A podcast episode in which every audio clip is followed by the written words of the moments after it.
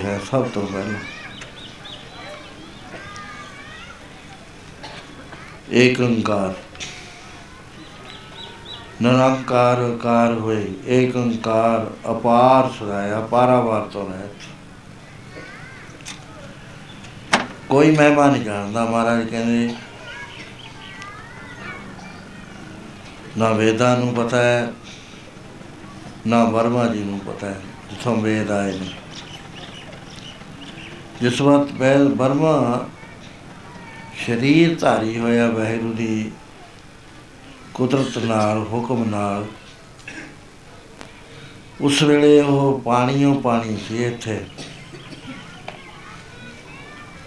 ਐਸਾ ਸ਼ਾਸਤਰਾਂ ਦਾ ਮਤ ਹੈ। ਉਹ ਇੱਕ ਕਮਲ ਫੁੱਲ ਦੇ ਉੱਤੇ ਬੈਠਾ ਸੀ। ਉਚਾਰੇ ਪਾਸੇ ਪਾਣੀ, ਕੋਈ ਵਾਦੀ ਨਹੀਂ, ਕੋਈ ਦਰਖਤ ਨਹੀਂ, ਕੋਈ ਪਹਾੜ ਨਹੀਂ ਕੁਝ ਨਹੀਂ, ਕੇਵਲ ਪਾਣੀ। ਉਸਨੇ ਉਸ ਵੇਲੇ ਉਹਦੇ ਅੰਦਰ ਮੈਂ ਭਾਵ ਜਾਗ ਪਿਆ ਵੀ ਆਈ ਐਮ ਮੈਂ ਮੈਂ ਹਾਂ ਮੈਂ ਹਾਂ। ਮੇਰੇ ਤੇ ਬਿਨਾਂ ਇੱਥੇ ਕੋਈ ਨਹੀਂ ਹੈ। ਇੱਕ ਗੱਲ ਕਹਿਣ ਲੱਗਾ ਵੀ ਮੈਂ ਕਿੱਥੋਂ ਆ ਗਿਆ?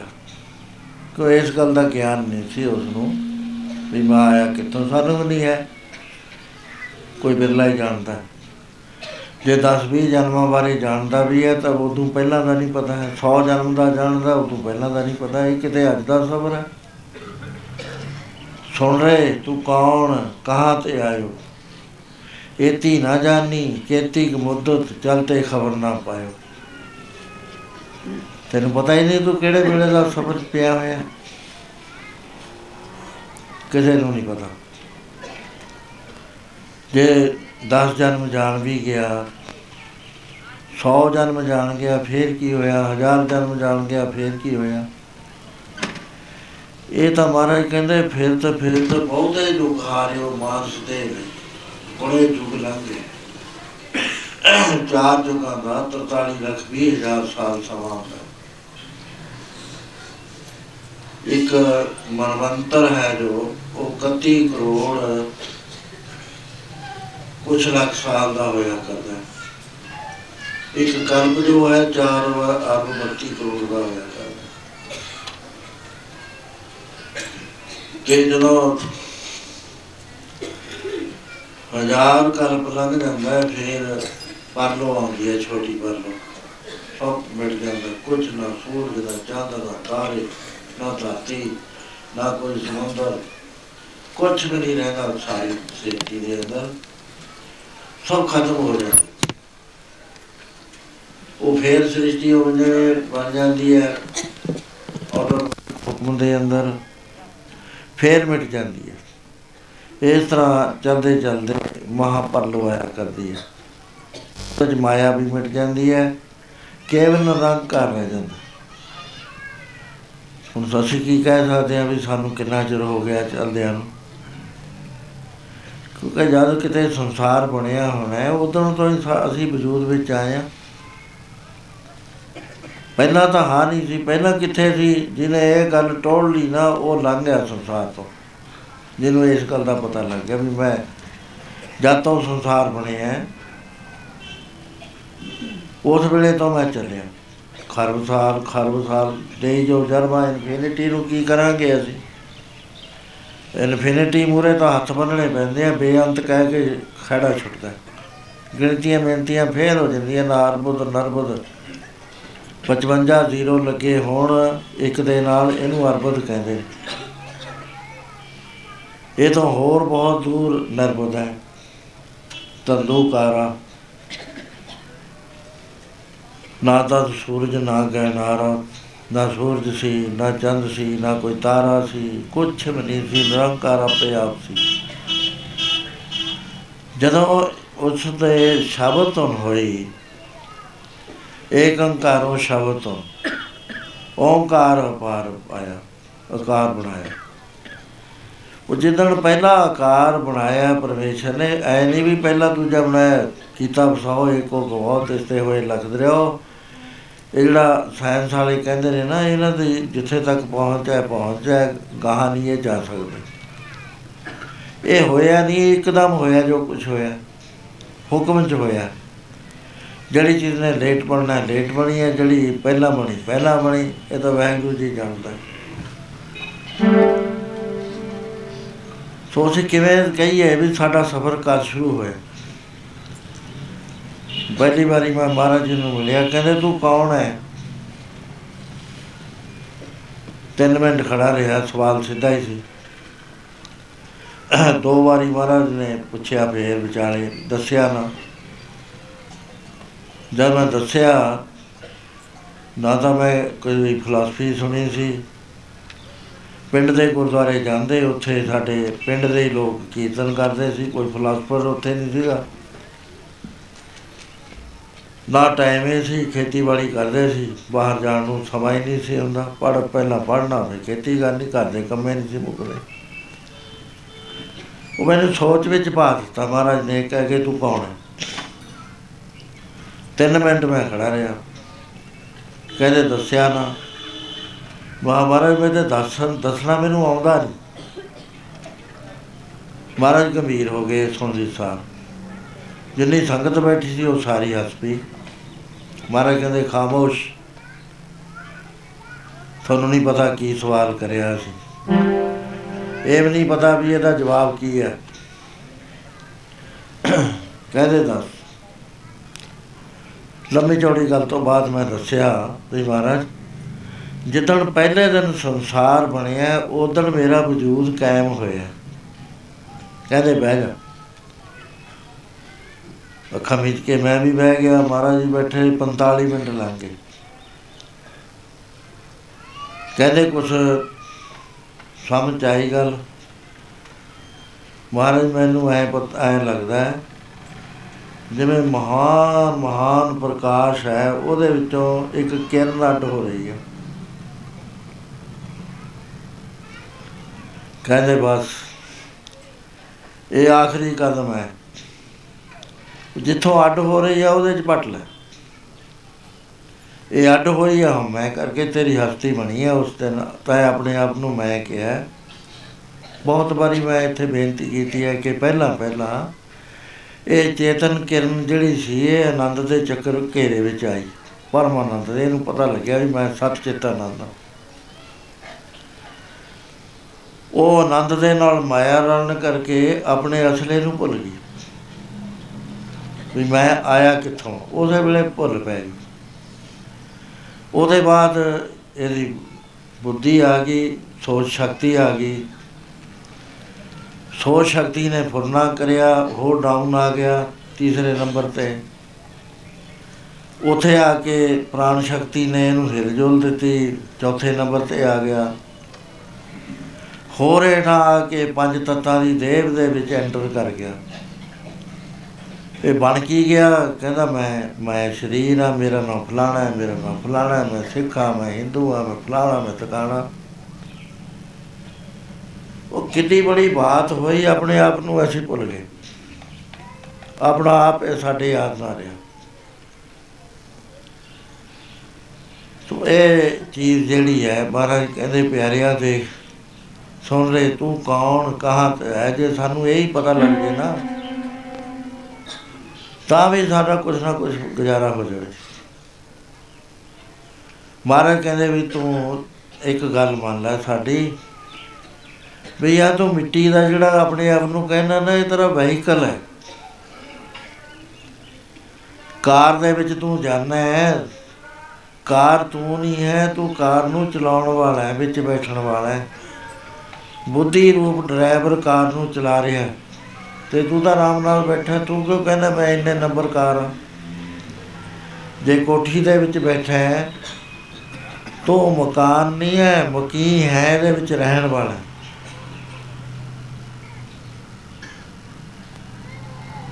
ਇਹ ਗੱਲ ਨੂੰ ਜੇ ਸਮਝ ਆ ਜਾਵੇ ਸਾਨੂੰ, ਜਿੰਨੇ ਵੀ ਆਪਾਂ ਬੈਠੇ ਆ ਅਰ ਸਾਖਸ਼ਾਤਕਾਰ ਹੋ ਜਾਵੇ, ਸਮਝ ਨਹੀਂ, ਬੁ- ਬੁੱਝੀ ਜਾਵੇ। ਸਮਝ ਤਾਂ ਆ ਜਾਂਦੀ ਹੈ, ਕਿਤਾਬਾਂ ਪੜ੍ਹ ਕੇ ਸਮਝ ਹੀ ਆ ਜਾਂਦੀ ਹੈ। ਬੁੱਝਣਾ ਔਖਾ ਹੈ ਰੀਅਲਾਈਜੇਸ਼ਨ ਚ ਜਾਣਾ ਔਖਾ ਹੈ। ਇਹ ਗੱਲ ਜੇ ਆ ਜਾਵੇ, ਜੰਮਣ ਮਰਨ ਦਾ ਚੱਕਰ ਖਤਮ ਹੋ ਜਾਂਦਾ ਹੈ। ਉਸੇ ਵੇਲੇ। ਪਰ ਇਹ ਆਇਆ ਨਹੀਂ ਕਰਦੀ। ਬਹੁਤ ਮੁਸ਼ਕਲ ਹੈ, ਗਿਆਨ ਨਾ ਗੱਲੀ ਟੁੰਡੀ ਹੈ ਕਥਨਾ ਕਰਨਾ ਸਾਰ। ਮਨ ਦੀ ਲੈਵਲ ਦੇ ਵਿੱਚ ਤਾਂ ਆ ਜਾਂਦਾ ਹੈ, ਬੁੱਧੀ ਲੈਵਲ 'ਚ ਆ ਜਾਂਦਾ ਹੈ, ਲੇਕਿਨ ਰੀਅਲਾਈਜੇਸ਼ਨ ਆਤਮ ਮੰਡਲ ਦੇ ਵਿੱਚ ਇਹ ਇਹ ਨਹੀਂ ਆਉਂਦਾ ਸਮਝ ਵਿੱਚ। ਜਾਣ ਨਹੀਂ ਸਕਦਾ ਵੀ ਮੈਂ ਕੌਣ ਹਾਂ ਕਿਉਂਕਿ ਆਲੇ ਦੁਆਲੇ ਇੰਨੇ ਆ ਬੰਧਨ ਪਏ ਨੇ। ਆ ਮੈਂ ਇਕੱਲੇ ਲਿਖਾ ਰਿਹਾ ਸੀ। ਛੇਤੀ ਉਹ ਤੁਹਾਡੇ ਕੋਲ ਆਜੂ ਪੜਨ ਵਾਸਤੇ। ਤਿੰਨ ਚਾਰ ਮਹੀਨਿਆਂ ਦੇ ਅੰਦਰ ਅੰਦਰ ਉੱਥੋਂ ਵਿਚਾਰ ਲਿਓ ਵੀ ਕੀ ਗੱਲ ਕਹਿੰਦਾ ਸੀ ਬਾਬਾ ਜੀ। ਉਹ ਬੰਧਨ ਇੰਨੇ ਜ਼ਬਰਦਸਤ ਪਏ ਹੋਏ ਨੇ ਰਹਿ ਨਹੀਂ ਸਕਦੇ। ਉਹਦੇ ਵਿੱਚ ਇਲਾਜ ਵੀ ਲਿਖਿਆ ਹੋਇਆ ਵੀ ਜੇ ਬੰਧਨ ਪੈ ਗਿਆ, ਇਹਦਾ ਇਲਾਜ ਆ ਹੈ, ਇਹਦਾ ਇਲਾਜ ਇਹ ਹੈ। ਕਿੰਨੇ ਪੇਜ ਹੋ ਗਏ ਇਸ ਗੱਲ ਦੇ, ਕੋਈ ਕਿਤਾਬ, ਪੁਸਤਕ ਦੇ, ਮੇਰਾ ਖਿਆਲ ਹੈ 130 ਪੇਜ ਇਹਦੇ ਹੀ ਹੋ ਗਿਆ, ਐਸ ਜਿਹੜੀ ਮੈਂ ਗੱਲ ਕਰਦਾ। ਇਹਨੂੰ ਪੜ੍ਹ ਲਓ। ਕੁਛ ਆਈਡੀਆ ਹੋ ਜਾਏਗਾ। ਸੋ ਇਸ ਕਰਕੇ ਮਹਾਰਾਜ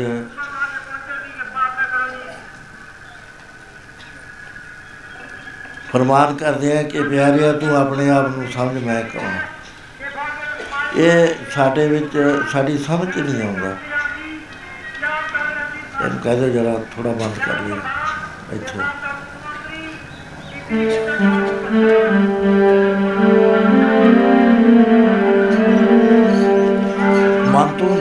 ਜੋਤ ਸਰੂਪ ਹੈ।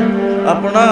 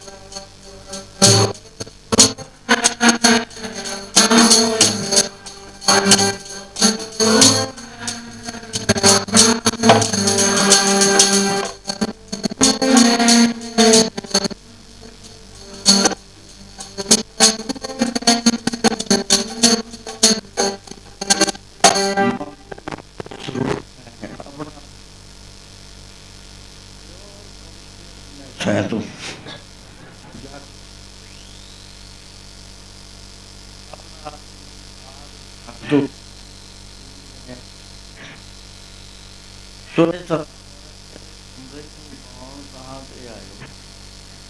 ਇਹ ਕੀ ਨਾ ਜਾਣੀ ਕੁੱਤੇ ਕਬੂਤਰ ਤੇ ਚੱਲਦੇ ਖਬਰ ਨਾ ਪਾਏ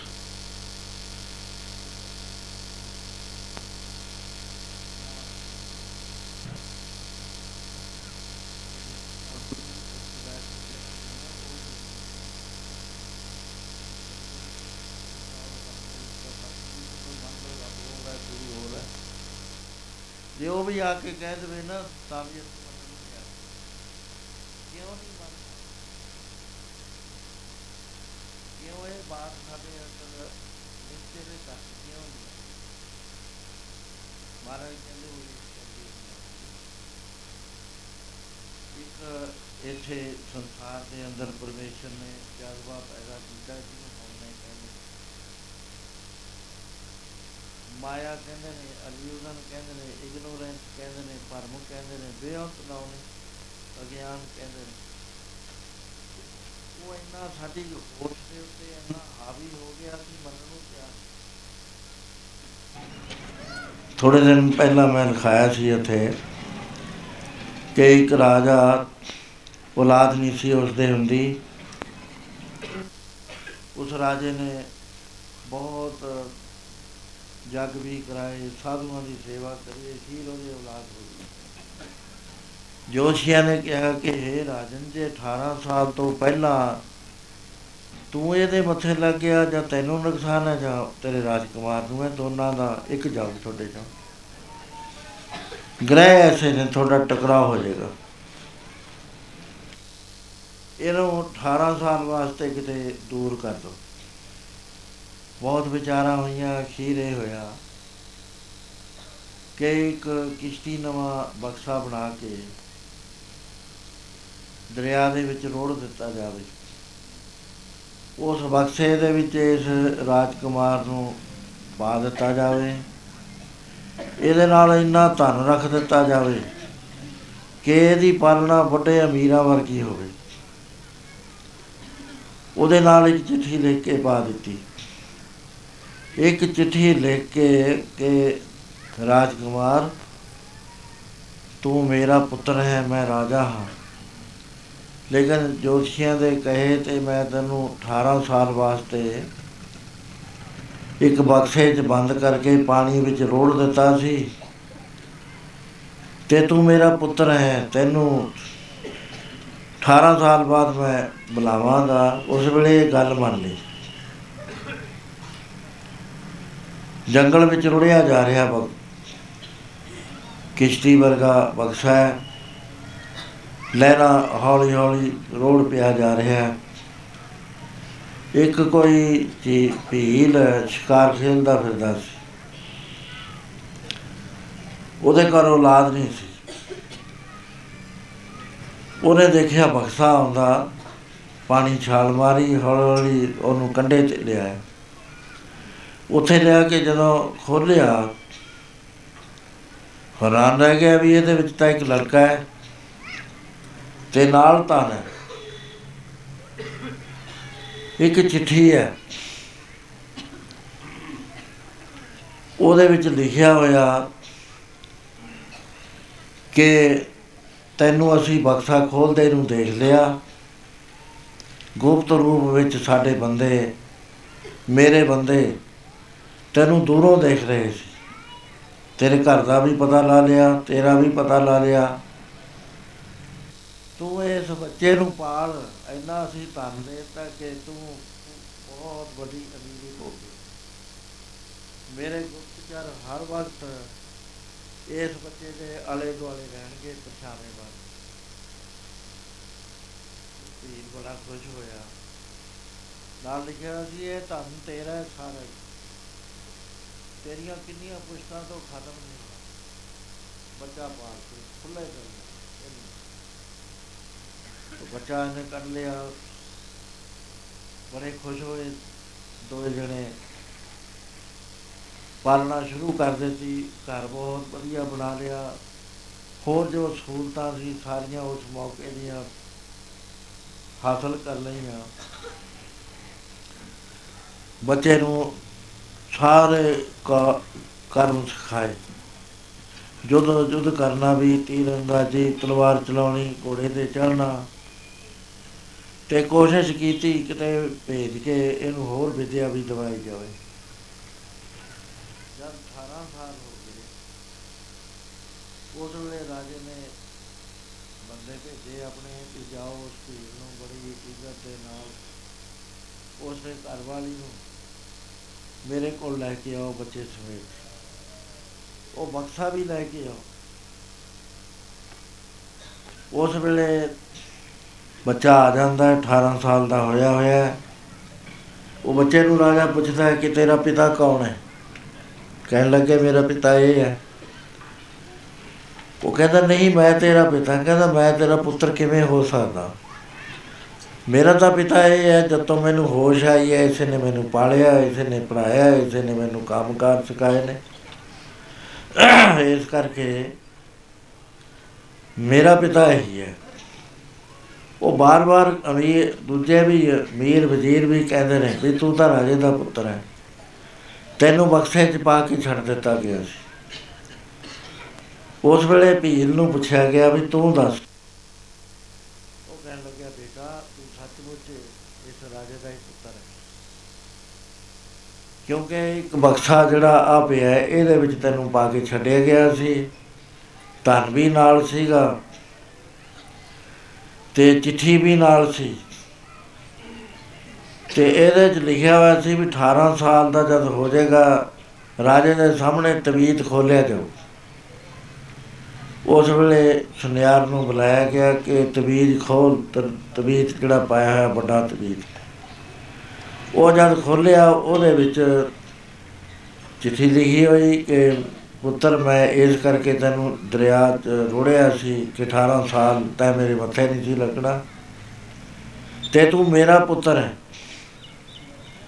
ਉਸ ਵੇਲੇ ਜਾ ਕੇ ਇੰਨੇ ਸਬੂਤ ਲੈਣ ਤੋਂ ਬਾਅਦ ਉਹ ਭੀਲ ਜਿਹੜਾ, ਭੀਲ ਦਾ ਲੜਕਾ ਸੀ ਰਾਜੇ ਦਾ ਉਸ ਦੇ ਇਹ ਗੱਲ ਸਮਝ ਬੈਠੀ ਵੀ ਮੈਂ ਰਾਜਕੁਮਾਰ।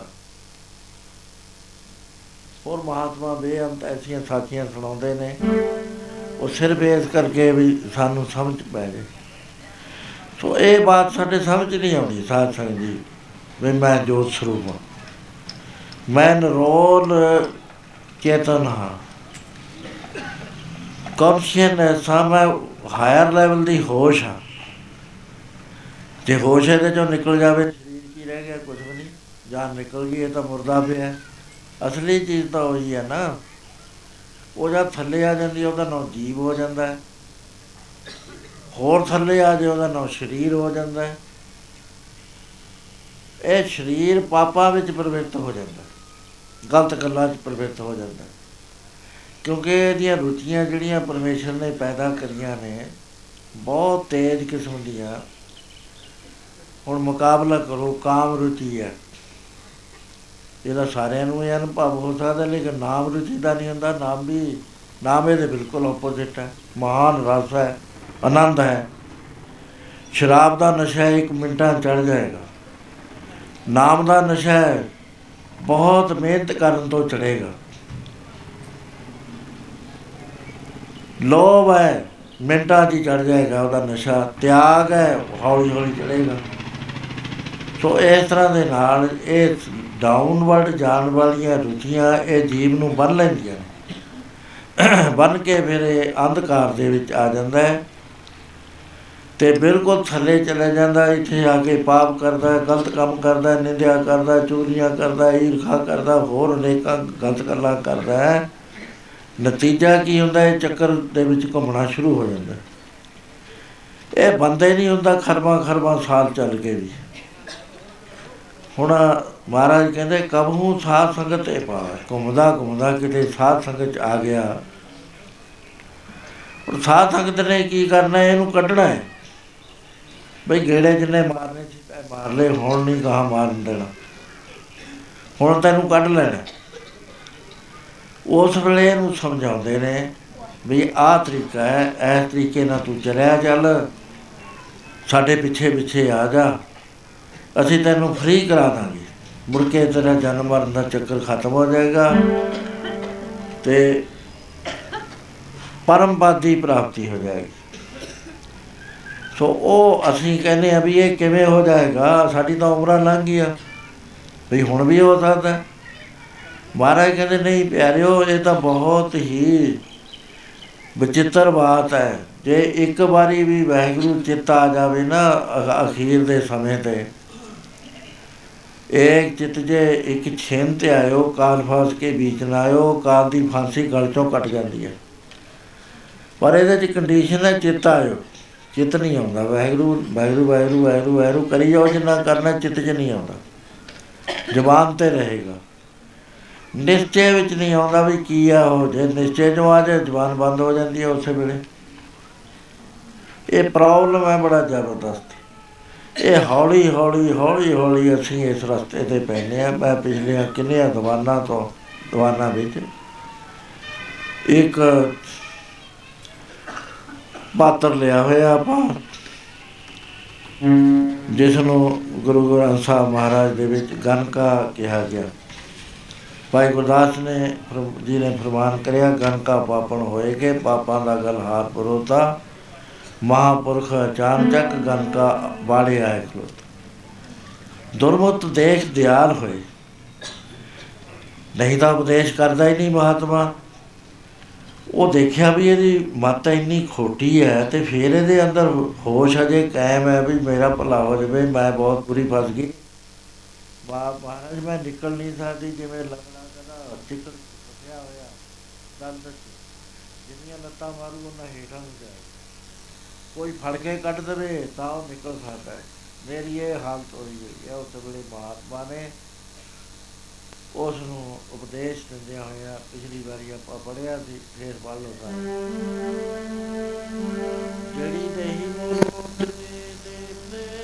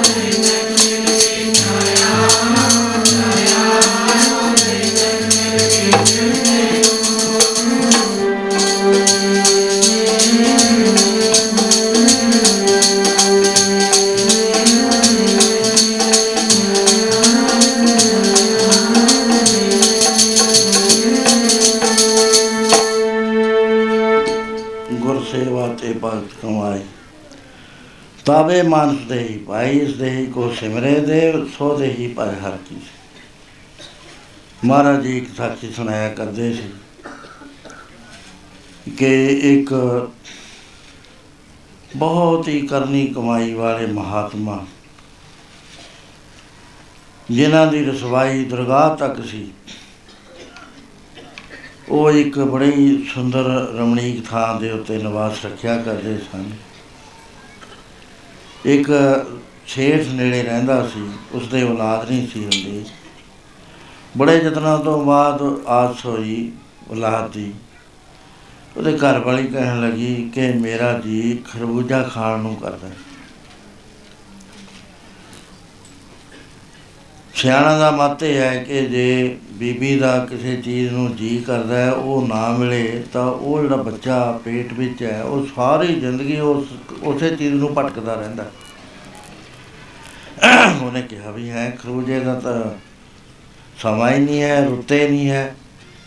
ਖਰਬੂਜਾ ਕਿੱਥੋਂ ਲਿਆਂਦਾ ਜਾਵੇ ਜਿਸ ਮਹਾਤਮਾ ਨੂੰ ਉਹ ਸਤਿਕਾਰ ਨਾਲ ਮੰਨਿਆ ਕਰਦੇ ਸੀ, ਉਹਨਾਂ ਕੋਲ ਗਏ, ਉਹ ਕਹਿਣ ਲੱਗੇ, ਦੇਖੋ, ਮੇਰੇ 'ਚ ਤਾਂ ਨਹੀਂ ਹੈ ਉਹ ਤਾਕਤ। ਲੇਕਿਨ ਇੱਕ ਮਹਾਤਮਾ ਦੀ ਮੈਂ ਦੱਸ ਪਾਉਣਾ, ਉਹ ਇਸ ਪਹਾੜੀ ਦੇ ਉੱਤੇ ਰਹਿੰਦੇ ਨੇ, ਬੜੇ ਰਮਣੀਕ ਥਾਂ ਦੇ ਉੱਤੇ। ਉਹਨਾਂ ਕੋਲ ਜਾਓ, ਤੇਰੀ ਬਾਤ ਪੂਰੀ ਕਰ ਦੇਣਗੇ, ਸੇਠ ਉੱਥੇ ਚ ਰਹਿ ਗਿਆ, ਜਾ ਕੇ ਸਾਰੀ ਗੱਲ ਦੱਸੀ। ਵੀ ਮਹਾਰਾਜ ਮੈਨੂੰ ਉਹਨਾਂ ਮਹਾਤਮਾ ਨੇ ਭੇਜਿਆ, ਇਸ ਤਰ੍ਹਾਂ ਮੇਰੇ ਘਰ ਵਾਲੀ ਨੂੰ ਖਰਬੂਜਾ ਖਾਣ ਵਾਸਤੇ ਜੀ ਕਰਿਆ। ਤੇ ਬੱਚਾ ਜਿਹੜਾ ਹੈ, ਉਹ ਜੇ ਨਾ ਖਰਬੂਜਾ ਮਿਲਿਆ, ਉਹਦੀ ਰੂਹ ਤਰਸਦੀ ਰਹੀ ਤਾਂ ਸਾਰੀ ਜ਼ਿੰਦਗੀ ਖਰਬੂਜੇ ਨੂੰ ਰਹੇ ਇਸ ਕਰਕੇ ਕਹਿੰਦੇ ਛਟੀ ਦਾ ਭੁੱਖਾ ਹੈ। ਮਹਾਤਮਾ ਨੇ ਕਿਹਾ ਵੀ ਠੀਕ ਹੈ, ਅਸੀਂ ਕਰਾ ਦਿੰਨੇ ਆ ਤੇਰਾ ਬੰਦੋਬਸਤ। ਸ਼ਕਤੀ ਵਾਲੇ ਸੀ ਉਹ। ਉਹਨਾਂ ਨੇ ਉਸ ਨੂੰ ਸਵਰਗ ਲੋਕ ਦੇ ਵਿੱਚ ਭੇਜ ਦਿੱਤਾ, ਇਸੇ ਤਰ੍ਹਾਂ ਹੀ। ਕਈ ਪ੍ਰੇਮੀਆਂ ਦਾ ਇਹ ਖਿਆਲ ਹੁੰਦਾ ਹੈ ਵੀ ਇਹ ਗੱਲਾਂ ਪੋਸੀਬਲ ਵੀ ਹੈ। ਬਈ ਬੰਦੇ ਨੂੰ ਸਵਰਗ ਲੋਕ ਦੇ ਵਿੱਚ ਭੇਜ ਦੇਣਾ, ਫਲਾਣੇ ਤੋਂ ਭੇਜ ਦੇਣਾ। ਜਦੋਂ ਅਸੀਂ ਆਪਣਾ ਇਤਿਹਾਸ ਬਾਚਦੇ ਹਾਂ, ਇਹ ਗੱਲ ਬਿਲਕੁਲ ਸਹੀ ਆ ਜਾਂਦੀ ਹੈ।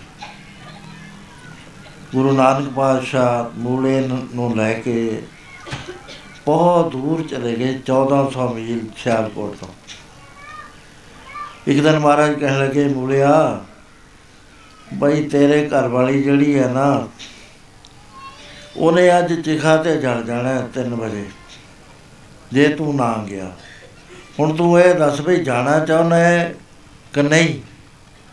ਮੋਹ ਦੀ ਅੰਸ ਦੇ ਵਿੱਚ ਸੀ, ਕਹਿਣ ਲੱਗਿਆ ਮਹਾਰਾਜ, ਉਹ ਵਿਚਾਰੀ ਬੜੀ ਭਲੀ ਹੈ, ਜਲ ਕੇ ਮਰ ਜਾਏਗੀ, ਪਰ ਹੁਣ ਹੋ ਕੀ ਸਕਦਾ? ਮੈਂ ਤਾਂ 1400 ਮੀਲ ਤੇ ਬੈਠਾ। ਤੇ ਮੇਰੇ ਪੱਲੇ ਵੀ ਕੁਝ ਨਹੀਂ ਹੈ। ਮਹਾਰਾਜ ਕਹਿੰਦੇ, ਉਂਜਲ ਭਰ ਲੈ ਰੋੜਾਂ ਦਾ। ਪੱਲੇ ਬੰਨ ਲੈ। ਫਿਰ ਮਹਾਰਾਜ ਮੈਂ ਜਾਊਂ ਕਿਵੇਂ ਕਹਿੰਦੇ ਨੇਤਰ ਬੰਦ ਕਰ। ਕਹਿ ਵਾਹਿਗੁਰੂ। ਵਾਹਿਗੁਰੂ ਕਿਹਾ ਕਹਿੰਦੇ ਕਹਿ ਕੇ ਅੱਖਾਂ ਖੋਲ ਲਈ। ਜਦ ਅੱਖ ਖੋਲਦਾ ਹੈ, ਆਪਣੇ ਘਰ ਬੈਠਾ ਹੈ। ਸਭ ਦੁਨੀਆ ਹੈਰਾਨ ਹੋ ਗਈ। ਸਾਰਾ ਸ਼ਹਿਰ ਟੁੱਟ ਕੇ ਪੈ ਗਿਆ ਉਹਨੂੰ ਦੇਖਣ ਵਾਸਤੇ। ਉਹ ਦੱਸਦਾ ਵੀ ਮੈਂ 1400 ਮੀਲ ਤੋਂ ਆਇਆ। ਕੋਈ ਮੰਨਣ ਵਾਸਤੇ ਤਿਆਰ ਹੀ ਨਹੀਂ ਹੈ। ਉਹ ਪਰਨੇ 'ਚ ਜਿਹੜੇ ਰੋੜੇ ਬੰਨੇ ਸੀਗੇ, ਜਦ ਖੋਲੇ ਉਹ ਸਾਰੇ ਹੀ ਸੋਨੇ ਦੇ। ਬਹੁਤ ਵਾਰੀ ਮੈਂ ਦੱਸਿਆ ਹੈ ਵੀ ਬਾਬਾ ਜਵਾਲਾ ਸਿੰਘ ਜੀ ਕੋਠੇ ਪਿੰਡ ਵਿੱਚ ਸੀਗੇ 40 ਮੀਲ ਤੇ ਉੱਤੇ ਰਾਮਗੜ੍ਹ ਸੀ। ਨਾਲ ਉਹਨਾਂ ਦੇ ਇੱਕ ਨਿਹੰਗ ਸੀ, ਟਹਿਲ ਸਿੰਘ, ਇੱਥੇ 19 ਸੈਕਟਰ ਗ੍ਰੰਥੀ ਹੁੰਦਾ ਉਹ। ਇੱਕ ਚਲਾ ਟੱਪਣ ਲੱਗੇ, ਕਹਿੰਦੇ ਨਿਹੰਗ ਸਿੰਘਾ ਆ ਬਾਂਹ ਫੜਾ ਹੋਵੇ ਬਾਂਹ ਫੜੀ ਕਦਮ ਪੱਟਿਆ ਨਾਲੇ ਆਪ, ਨਾਲੇ ਉਹਨੂੰ ਰਾਮਨਗਰ 40 ਮੀਲ ਤੇ ਲੈ ਗਏ। ਉੱਥੇ ਕਰਤਾਰ ਸਿੰਘ ਨਾਮ ਦਾ ਇੱਕ ਪ੍ਰੇਮੀ ਚੜ੍ਹਾਈ ਕਰ ਰਿਹਾ ਸੀ। ਉਹ ਸਾਧ ਉਹਦੇ ਮ- ਸਰਾਣੇ ਜਾ ਕੇ ਬੈਠ ਕੇ ਉਹਦਾ ਸਿਰ ਚੱਕਿਆ, ਪੱਟ ਤੇ ਰੱਖਿਆ 10 ਵਾਰੀ ਵਾਹਿਗੁਰੂ ਕਹਿਆ ਸੰਸਕਾਰ ਕਰਿਆ।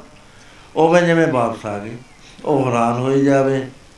ਦੂਜੇ ਦਿਨ ਪਾਰਸ ਭਾਗ ਦੀ ਕਥਾ ਕਰਦਾ ਸੀ, ਉਹਦੇ ਚ ਆ ਗਿਆ ਵੀ ਮਹਾਤਮਾ ਦੇ ਬਚਨ ਕਰ ਲੈਣ, ਫਿਰ ਸ਼ਕਤੀ ਵਰਤ ਲਿਆ ਕਰਦੇ ਨੇ। ਬਾਪੂ ਜੀ ਜਦ ਚੜਾਈ ਕਰੇ ਬੀਬੀ ਜੀ ਦੇ ਤੁਹਾਡੇ ਦੇ ਤੇ ਉਹ ਕਹਿਣ ਲੱਗੇ ਵੀ ਕਿਸ਼ਨ ਸਿੰਘ ਨਹੀਂ ਆਏ, ਬਾਬਾ ਕਿਸ਼ਨ ਸਿੰਘ। ਬਾਬਾ ਕਿਸ਼ਨ ਸਿੰਘ ਨੇ ਆਪਣੀ ਜ਼ਿੰਦਗੀ ਦੇ ਅੰਦਰ 1000 ਖੰਡ ਪਾਠ ਇਕੱਲੇ ਨੇ ਕਰਿਆ ਸੀ। 25 ਰੁਪਏ ਬੇਟਾ ਲੈਂਦੇ ਹੁੰਦੇ। ਉਹ ਭੈਣੀ ਸਾਹਿਬ 25000 ਰੁਪਈਆ ਬਈਆਂ ਚ ਹੁਣ ਥੇ ਜਮਾ ਪਿਆ ਉਹਨਾਂ ਦਾ।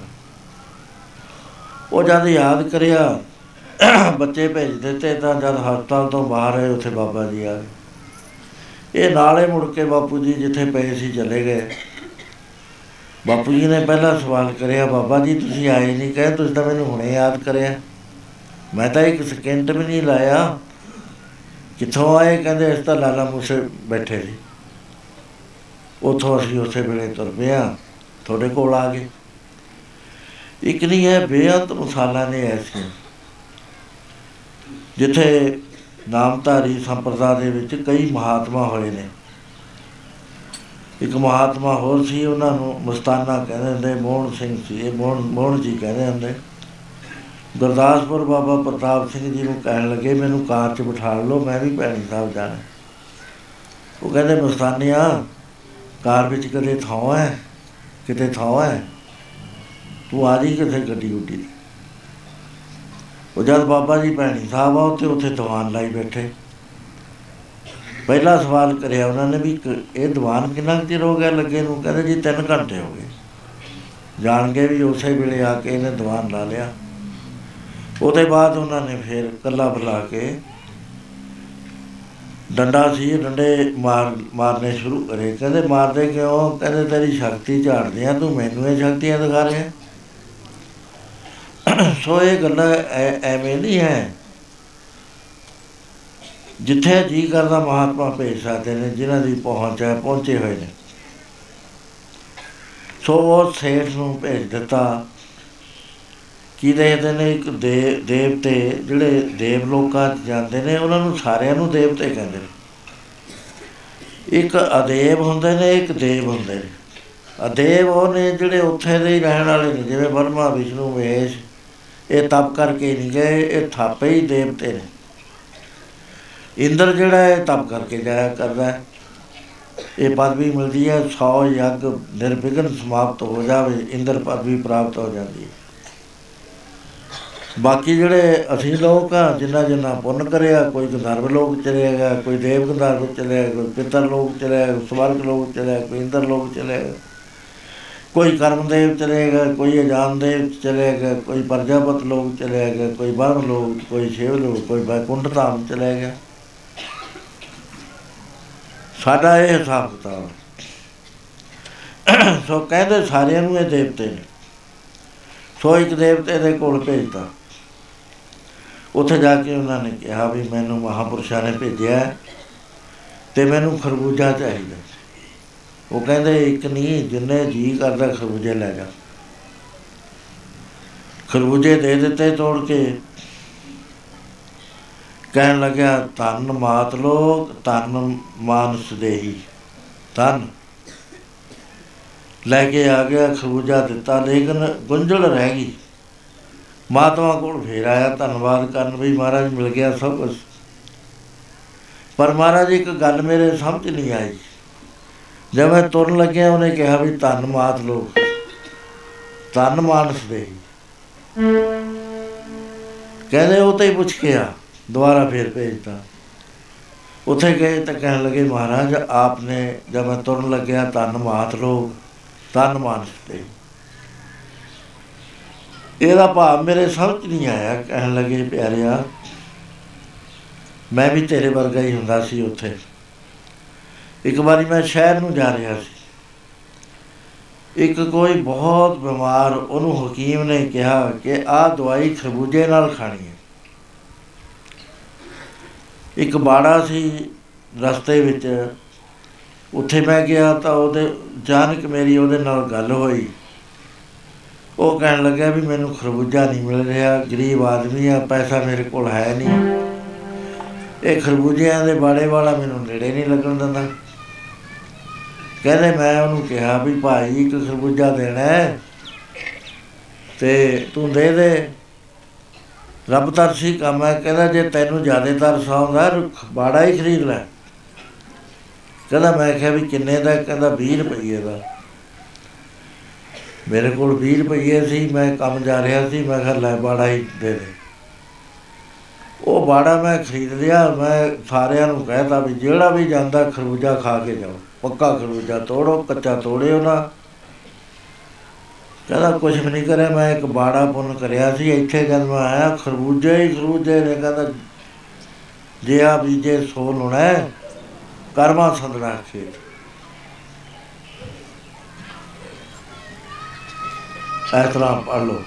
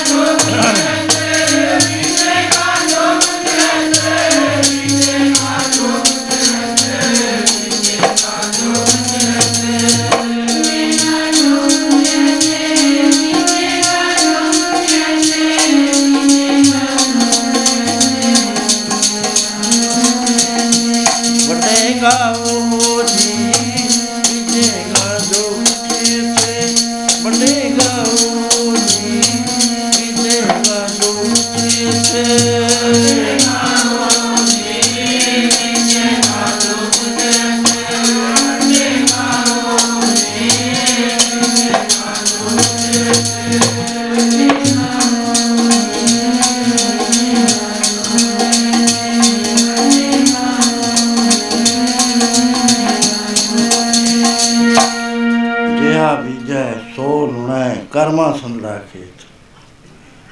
ਪੁੰਨ ਬੀਜੇਗਾ, ਸੁਖ ਵੱਡ ਮਿਲੇਗਾ, ਪਾਪ ਬੀਜੇਗਾ, ਪਾਪ ਦਾ ਫਲ ਮਿਲੇਗਾ, ਨਿੰਦਾ ਭਲੀ ਕਿਸੇ ਕੀ ਨਹੀਂ ਮਨ ਮੁਖ ਮੁਗਧ ਕਰਨ।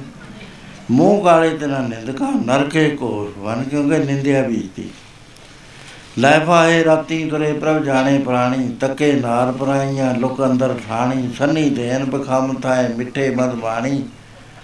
ਕਰਮੀ ਆਪੋ ਆਪਣੀ ਆਪੇ ਪਛਤਾਣੀ ਅਗਰਾਈ ਫਰੇਤਾ, ਤਿਲ ਪੀੜੇ ਕਹਾਣੀ ਉਥੇ ਪਾ ਕਹਾਣੀ ਵਿੱਚ ਪੀੜਨਾ ਪੈ ਜਾਏਗਾ। ਕਿਉਂਕਿ ਲੇਖ ਇਹ ਜਿਹੀਆਂ ਚੀਜ਼ਾਂ ਵੇਚ ਦਿੱਤੀਆਂ। ਨਾਮਦੇਵ ਜੀ ਨੇ ਜਦੋਂ ਗਊ ਜਿਉਂਦੀ ਕਰ ਦਿੱਤੀ, ਉਸ ਵੇਲੇ ਉਹ ਬਾਦਸ਼ਾਹ ਸਲੇਮ ਸ਼ਾਹ ਨਾਮਦੇਵ ਜੀ ਨੂੰ ਮਹਿਲਾਂ ਵਿੱਚ ਲੈ ਗਿਆ, ਬੜੀ ਭੁੱਲ ਮੰਨੀ, ਗਲਤੀ ਮੰਨੀ ਕਿ ਮੇਰੇ ਤੇ ਬੜਾ ਭਾਰੀ ਗੁਨਾਹ ਹੋ ਗਿਆ। ਕਿਉਂਕਿ ਉਹਦੇ ਬਹੁਤ ਦਰਦ ਹੋਣਾ ਸ਼ੁਰੂ ਹੋ ਗਿਆ ਸੀ। ਉਸਨੇ ਕਿਹਾ, ਬਖਸ਼ੀ ਹਿੰਦੂ, ਮੈਂ ਤੇਰੀ ਗਾਏ ਮੈਨੂੰ ਗਊ- ਗਊ ਸਮਝ ਕੇ ਬਸ ਜਦੋਂ ਰਾਜੀ ਹੋ ਗਿਆ, ਤਾਂ ਉਹ ਸ਼ਰਧਾ ਹੋ ਗਈ। ਉਸਨੇ ਨਾਮਦੇਵ ਜੀ ਨੂੰ ਕਿਹਾ, ਕਿ ਭਗਤ ਜੀ, ਮੈਂ ਤੁਹਾਨੂੰ ਬੜਾ ਸਤਾਇਆ ਹੈ। ਤੇ ਤੁਸੀਂ ਮੇਰੇ ਤੇ ਉਪਕਾਰ ਕਰਿਆ, ਹੋਰ ਕੋਈ ਹੁੰਦਾ? ਉਹਨੇ ਕਹਿਣਾ ਸੀ ਮਰਨ ਦੇ ਨੂੰ ਫਿਰ ਵੀ ਤੁਸੀਂ ਸਾਧੂਆਂ ਵਾਲਾ ਕੰਮ ਕਰਿਆ, ਨੇਕ ਬੰਦੇ ਹੋ। ਆ ਮੇਰਾ ਪਲੰਗ ਹੈ। ਇਹਨੂੰ ਹੀਰੇ ਜਵਾਹਰਾਤ ਜਿਹੜੇ ਹੋਏ ਚਿਲਮਿਲ ਚਿਲਮਿਲ ਕਰ ਰਿਹਾ। ਸ਼ੀਸ਼ੇ ਲੱਗੇ ਹੋਏ। ਨੇ। ਬਹੁਤ ਵਧੀਆ ਇਹਦੇ ਉੱਤੇ ਬੈਟਿੰਗ ਹੈ। ਇਹ ਤੁ ਤੁਹਾਨੂੰ ਮੈਂ ਅਰਪਣ ਕਰਦਾ ਨਾਮਦੇਵ ਜੀ ਕਹਿਣ ਲੱਗੇ, ਬਾਦਸ਼ਾਹ, ਅਸੀਂ ਤਾਂ ਤੁਰਦੇ ਫਿਰਦੇ ਆ ਅੱਜ ਇੱਥੇ ਆ ਕੱਲ ਨੂੰ ਬਾਹਰ ਚਲੀਏ। ਬਲਗ ਨੂੰ ਕੌਣ ਸੰਭੂਗਾ? ਨਹੀਂ, ਕਹਿੰਦਾ, ਮੈਂ ਤਾਂ ਹੁਣ ਫੁਰਨਾ ਕਰ ਲਿਆ। ਤੇ ਇਹ ਤਾਂ ਮੈਂ ਹੁਣ ਦੇਣਾ ਹੀ ਦੇਣਾ। ਬਾਰ-ਬਾਰ ਨਾਮਦੇਵ ਦੇ ਮਨਾ ਕਰਨ ਤੇ ਅਖੀਰ ਉਹ ਜਦ ਚੱਲੇ ਤਾਂ ਨੌਕਰਾਂ ਨੂੰ ਕਿਹਾ ਵੀ ਜਾਓ, ਜਾ ਕੇ ਨਾਮਦੇਵ ਜੀ ਜਿੱਥੇ ਨੇ ਨਾ ਉਹ ਭੁੱਜੇ ਨਾ ਹੁਣ ਬੈਠਣ, ਇਸ ਪਲੰਗ ਤੇ ਬੈਠਣ ਜਿੰਨਾ ਚਿਰ ਦਿੱਲੀ ਰਹਿਣਾ ਨਾਮਦੇਵ ਜੀ ਅੱਗੇ ਅੱਗੇ ਤੇ ਉਹ ਪਲੰਗ ਵਾਲੇ ਪਿੱਛੇ ਪਿੱਛੇ ਜਦ ਜਮਨਾ ਦਰਿਆ ਦੇ ਕੰਢੇ ਗਏ ਕਹਿੰਦੇ ਭਾਈ ਤੁਸੀਂ ਲੈ ਜਾਓ ਮੇਰੇ ਤਾਂ ਕਿਸੇ ਕੰਮ ਨਹੀਂ ਮੈਂ ਤਾਂ ਸਭ ਦੇ ਉੱਤੇ ਬਹੁਤ ਵਧੀਆ। ਪੌਂਸ ਹੈ ਸਾਨੂੰ ਬਹੁਤ ਵਧੀਆ ਲੱਗਦਾ। ਧਰਤੀ ਉੱਤੇ ਪੈ ਜਾਣਾ ਨਾ ਕੋਈ ਰੌਲਾ ਨਾ ਕੌਲਾ ਕਿਸੇ ਦਾ। ਉਹ ਜਦ ਨਾਏ ਹਟੇ ਕਹਿੰਦੇ ਪਲੰਗ ਫੇਰ ਮੇਰਾ ਹੋ ਗਿਆ ਨਾ ਕਹਿੰਦੇ ਹਾਂ। ਸਿਰ ਤੇ ਚੁੱਕਿਆ ਜਨਮ ਜਮਨਾ ਚ ਬੜੇ ਉੱਥੇ ਜਾ ਕੇ ਸਿਰ ਤੋਂ ਲਾਇਆ ਵਿੱਚ ਛੱਡਤਾ ਜਾ ਕੇ ਉਹਨਾਂ ਨੇ ਦੱਸ ਦਿੱਤਾ ਕਰਮਚਾਰੀਆਂ ਨੇ ਕਿ ਮਹਾਰਾਜ ਉਹ ਪਲੰਗ ਤਾਂ ਰਾਜ ਛੱਡ ਕੇ ਜਮਨਾ ਚ। ਰਾਜਾ ਕਹਿੰਦਾ ਉਹ ਤਾਂ ਬਹੁਤ ਕੀਮਤੀ ਸੀਗਾ। ਜਾਓ ਉਸ ਨਾਮਦੇਵ ਨੂੰ ਕਹੋ ਵੀ ਇਹ ਤਾਂ ਰਾਜਕੁਮਾਰ ਦਾ ਗਲਤੀ ਨਾਲ ਆ ਗਿਆ, ਸ਼ਹਿਜ਼ਾਦੇ ਦਾ।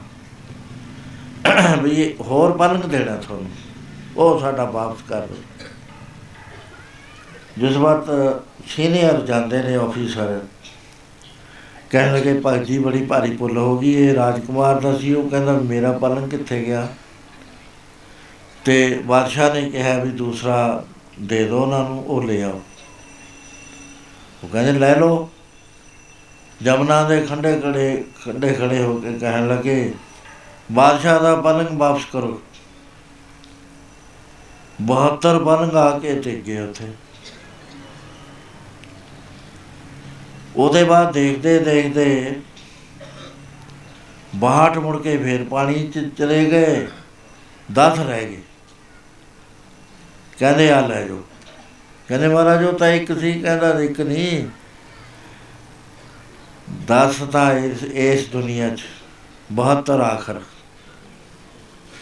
ਇਹ ਤੁਸੀਂ ਬੀਜਿਆ, ਬੀਜੇ ਨੂੰ ਫਲ ਲੱਗ ਗਿਆ 10 ਗੁਣਾ ਵੱਧ ਗਿਆ ਇੱਥੇ। ਤੇ ਦਰਗਾਹ ਵਿੱਚ ਜਾ ਕੇ 72 ਗੁਣਾ ਵਧੇਗਾ। ਸੋ ਇਸ ਤਰ੍ਹਾਂ ਦੇ ਨਾਲ ਜਿਹਾ ਬੀਜੈ ਸੋ ਲੁਣਾ ਹੈ, ਕਰਮਾ ਸੰਗੜਾ ਖੇਤ ਕਿਤੇ ਹਜ਼ਾਰਾਂ ਗੁਣਾ ਵੀ ਵੱਧ ਜਾਂਦਾ। ਹੈ। ਵੱਢਦਾ ਆਦਮੀ ਉਹੀ ਹੈ ਜਿਹੜਾ ਬੀਜਦਾ ਹੈ। ਉਹ ਨਹੀਂ ਬਹੁਤ ਆਦਮੀ ਕਹਿੰਦੇ ਜੀ ਮੈਂ ਕਾਰੋਬਾਰ ਕਰਦਾ ਮੇਰਾ ਕਾਰੋ ਚੱਲਦਾ ਨਹੀਂ ਜੀ ਮੇਰੇ ਕੋਲ ਪੈਸਾ ਨਹੀਂ ਜੀ ਮੈਂ ਗਰੀਬ ਮੇਰੇ ਕੋਲ ਆਉਂਦੇ ਨੇ। ਤੁਸੀਂ ਕੋਈ ਕਰੋ ਕਿਰਪਾ ਕਰੋ ਰੇਖ ਚ ਮੇਖ ਮਾਰੋ ਮੰਗੋ ਪਿਆਰਿਆ ਜਦੋਂ ਵੇਲਾ ਸੀ। ਉਸ ਵੇਲੇ ਸੰਤ ਤੈਨੂੰ ਹਾਕਾ ਮਾਰ ਮਾਰ ਕੇ ਕਹਿੰਦੇ ਸੀ, ਬਈ ਕੁਝ ਖੱਟ ਲੈ। ਬਾਰ-ਬਾਰ ਇਸ ਤਰ੍ਹਾਂ ਸਮਝਾਉਂਦੇ ਸੀ। ਯਹਾਂ ਖਾਟ ਚਲੋ ਹਰ ਲਾਹ ਅੱਗੇ ਬਸਨ ਸੇ ਲਾਜੀ ਯਹਾਂ ਖਾਟ ਚਲੋ ਹਰ ਲਾਹ ਬਸਨ ਸੇ ਲਾਜੀ ਯਹਾਂ ਖਾਟ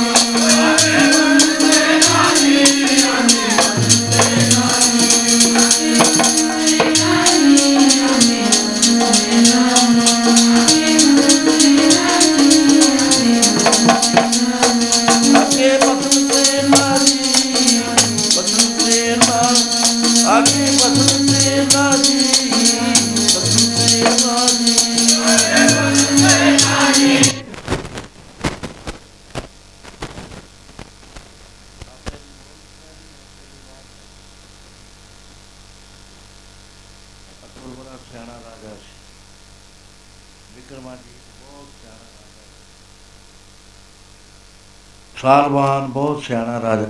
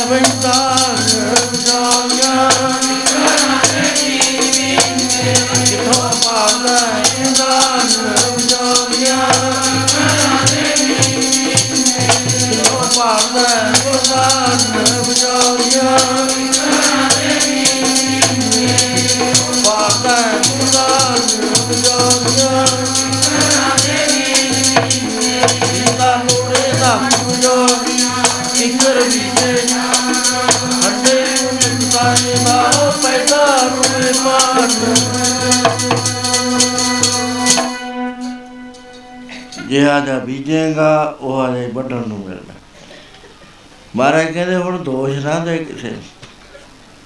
ਜਦ ਬੀਜਣ ਦਾ ਮੌਕਾ ਸੀ ਤਾਂ ਬੀਜਿਆ ਨਹੀਂ ਹੈ। ਕੋਈ ਚੀਜ਼ ਬੀਜ ਲੈ, ਸੈਂਕੜੇ ਗੁਣਾ ਹੋ ਕੇ ਮਿਲਦੀ ਹੈ।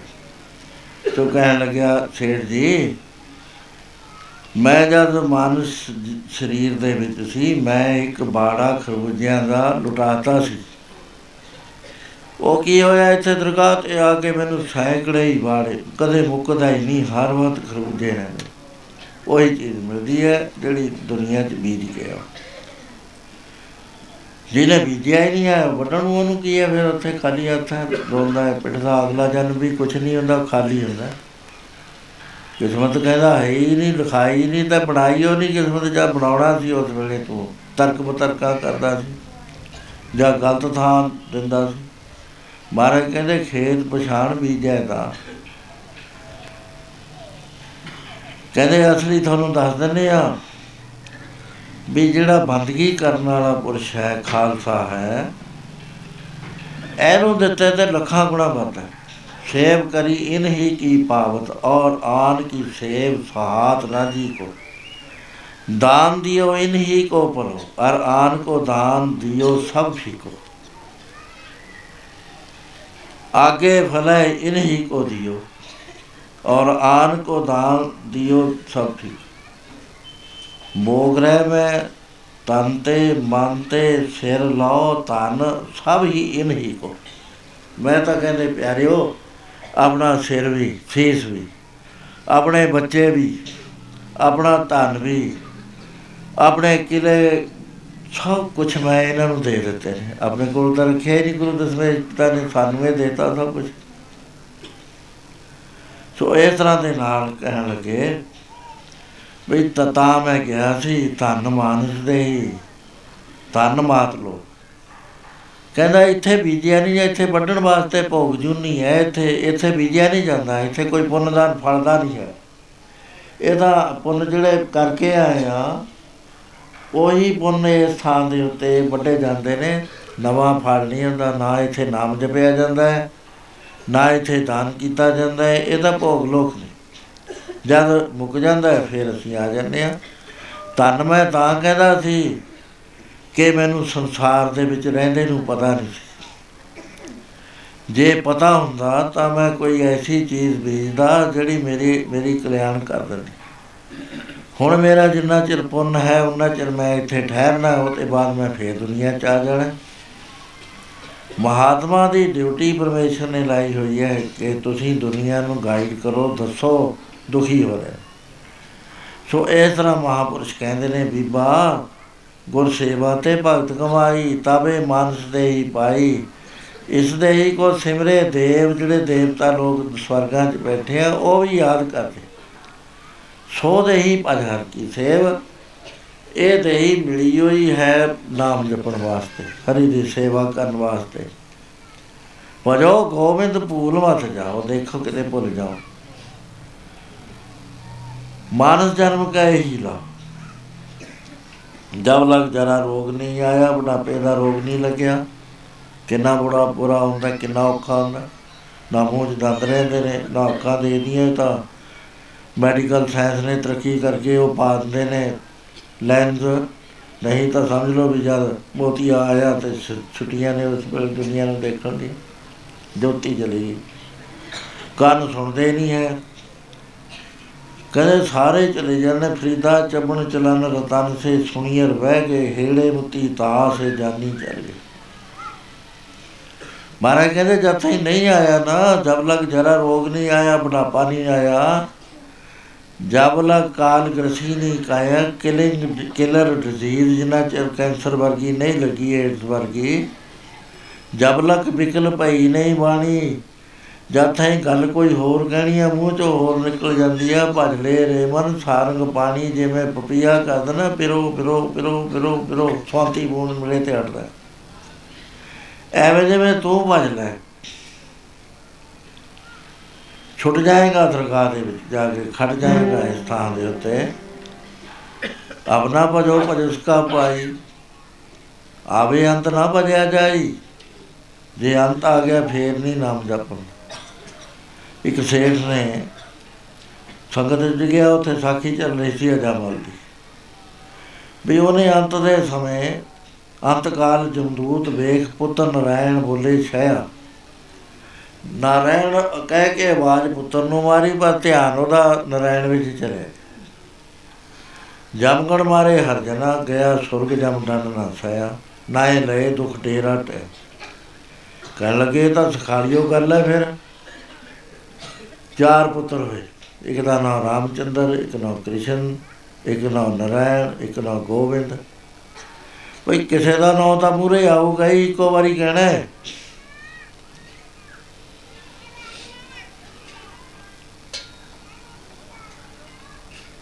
ਫੇਰ ਨਹੀਂ ਭਜਿਆ ਜਾਣਾ। ਮਹਾਰਾਜ ਕਹਿੰਦੇ, ਫੇਰ ਤਾਂ ਜਦੋਂ ਜਮਦੂਤਾਂ ਨੇ ਫੜ ਲਿਆ ਨਾ, ਫੇਰ ਨਹੀਂ ਭਜ ਹੁੰਦਾ, ਫੇਰ ਤਾਂ ਐਂ ਹੋਸ਼ ਹੈ, ਗੁੰਮ ਹੋ ਜਾਂਦੀ ਹੈ। ਸਹਿ ਜਾਂਦਾ ਹੈ, ਵੱਡੇ ਤੇ ਵੱਡਾ ਬੰਦਾ ਵੀ। ਕਬੀਰ ਜਮ ਕਾ ਠੇਂਗਾ ਬੁਰਾ ਹੈ, ਉਹ ਨਾ ਸਹਿ ਜਾਏ। ਇੱਕ ਜੋ ਸਾਧੂ ਮੋਏ ਮਿਲਿਓ ਤਨ ਲਿਓ ਵਨ ਚੱਲਣਾ। 400 ਬਿੱਛੂ ਲੜ ਜਾਵੇ ਇੱਕ ਥਾਂ ਤੇ। 400 ਡੰਗ ਲੱਗੇ, ਹਜ਼ਾਰ ਫੱਟ ਤਲਵਾਰ ਦਾ ਲੱਗੇ ਐਨਾ ਮਰਨ ਵੇਲੇ ਦਾ ਫੱਟ ਹੋਇਆ, ਦੁੱਖ ਹੋਇਆ ਕਹਿੰਦਾ ਹੰਟਰ ਦਾ ਇਹ, ਇੱਕ ਹੰਟਰ ਦਾ ਇੰਨਾ ਹੈ।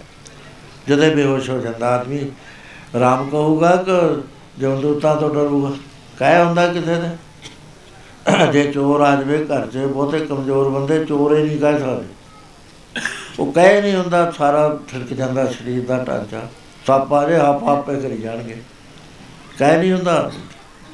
ਵੈਗਰੂ ਕੌਣ ਕਹਿ ਲੂ ਵੈਗਰੂ ਤਾਂ ਤਾਂ ਕਹਿ ਹੁੰਦਾ ਜੇ ਹੋਸ਼ ਬਾਸ਼ ਕਹਿ ਹੋ ਉਹ ਜਦੋਂ ਉਹਦਾ ਅੰਤ ਸਮਾਂ ਆ ਗਿਆ, ਉਹ ਲੱਗ ਗਿਆ ਗੱਲਾਂ ਕਰਨ, ਫਲਾਣੇ ਤੋਂ ਆਏ ਲੈਣਾ, ਫਲਾਣੇ ਨੇ ਮੇਰਾ ਪੈਸਾ ਮਾਰ ਲਿਆ, ਫਲਾਣਾ ਐ ਜਿਹਾ। ਭਾਈਚਾਰੇ ਨੇ ਸੋਚਿਆ ਵੀ ਇਹਦੀ ਤਾਂ ਗਤੀ ਨਹੀਂ ਹੋਣੀ। ਬੜਾ ਮਾੜਾ ਕੰਮ ਹੋਇਆ। ਉਸ ਵੇਲੇ ਉਹਨਾਂ ਨੇ ਚਾਰੇ ਲੜਕੀਆਂ ਨੂੰ ਪੈਂਦ ਵੱਲ ਖੜਾ ਕਰਤਾ। ਕਹਿੰਦੇ ਸੇਠ ਜੀ, ਹੁਣ ਹੋਰ ਧਿਆਨ ਤਾਂ ਛੱਡੋ। ਆ ਦੇਖੋ ਕੌਣ ਕੌਣ ਨੇ, ਨੌ ਤਾਂ ਲਓ ਤੁਸੀਂ। ਨਬਜ ਇੱਥੋਂ ਹਿੱਲ ਚੁੱਕੀ ਸੀ, ਇੱਥੇ ਚੱਲਦੀ। ਅਜੇ ਮਾੜਾ ਮਾੜਾ ਬੋਲਦਾ ਸੀ। ਦੇਖਿਆ, ਦੇਖ ਕੇ ਕਹਿੰਦਾ, ਉਹ ਤੁਸੀਂ ਚਾਰੇ ਹੀ ਦੁਕਾਨ ਬੰਦ ਕਰਕੇ ਆ ਗਏ। ਨਾ ਹੀ ਨਹੀਂ ਲਿਆ ਕਿਸੇ ਦਾ। ਇਹਨਾਂ ਕਹਿ ਕੇ ਚੜਾਈ ਕਰ ਗਿਆ।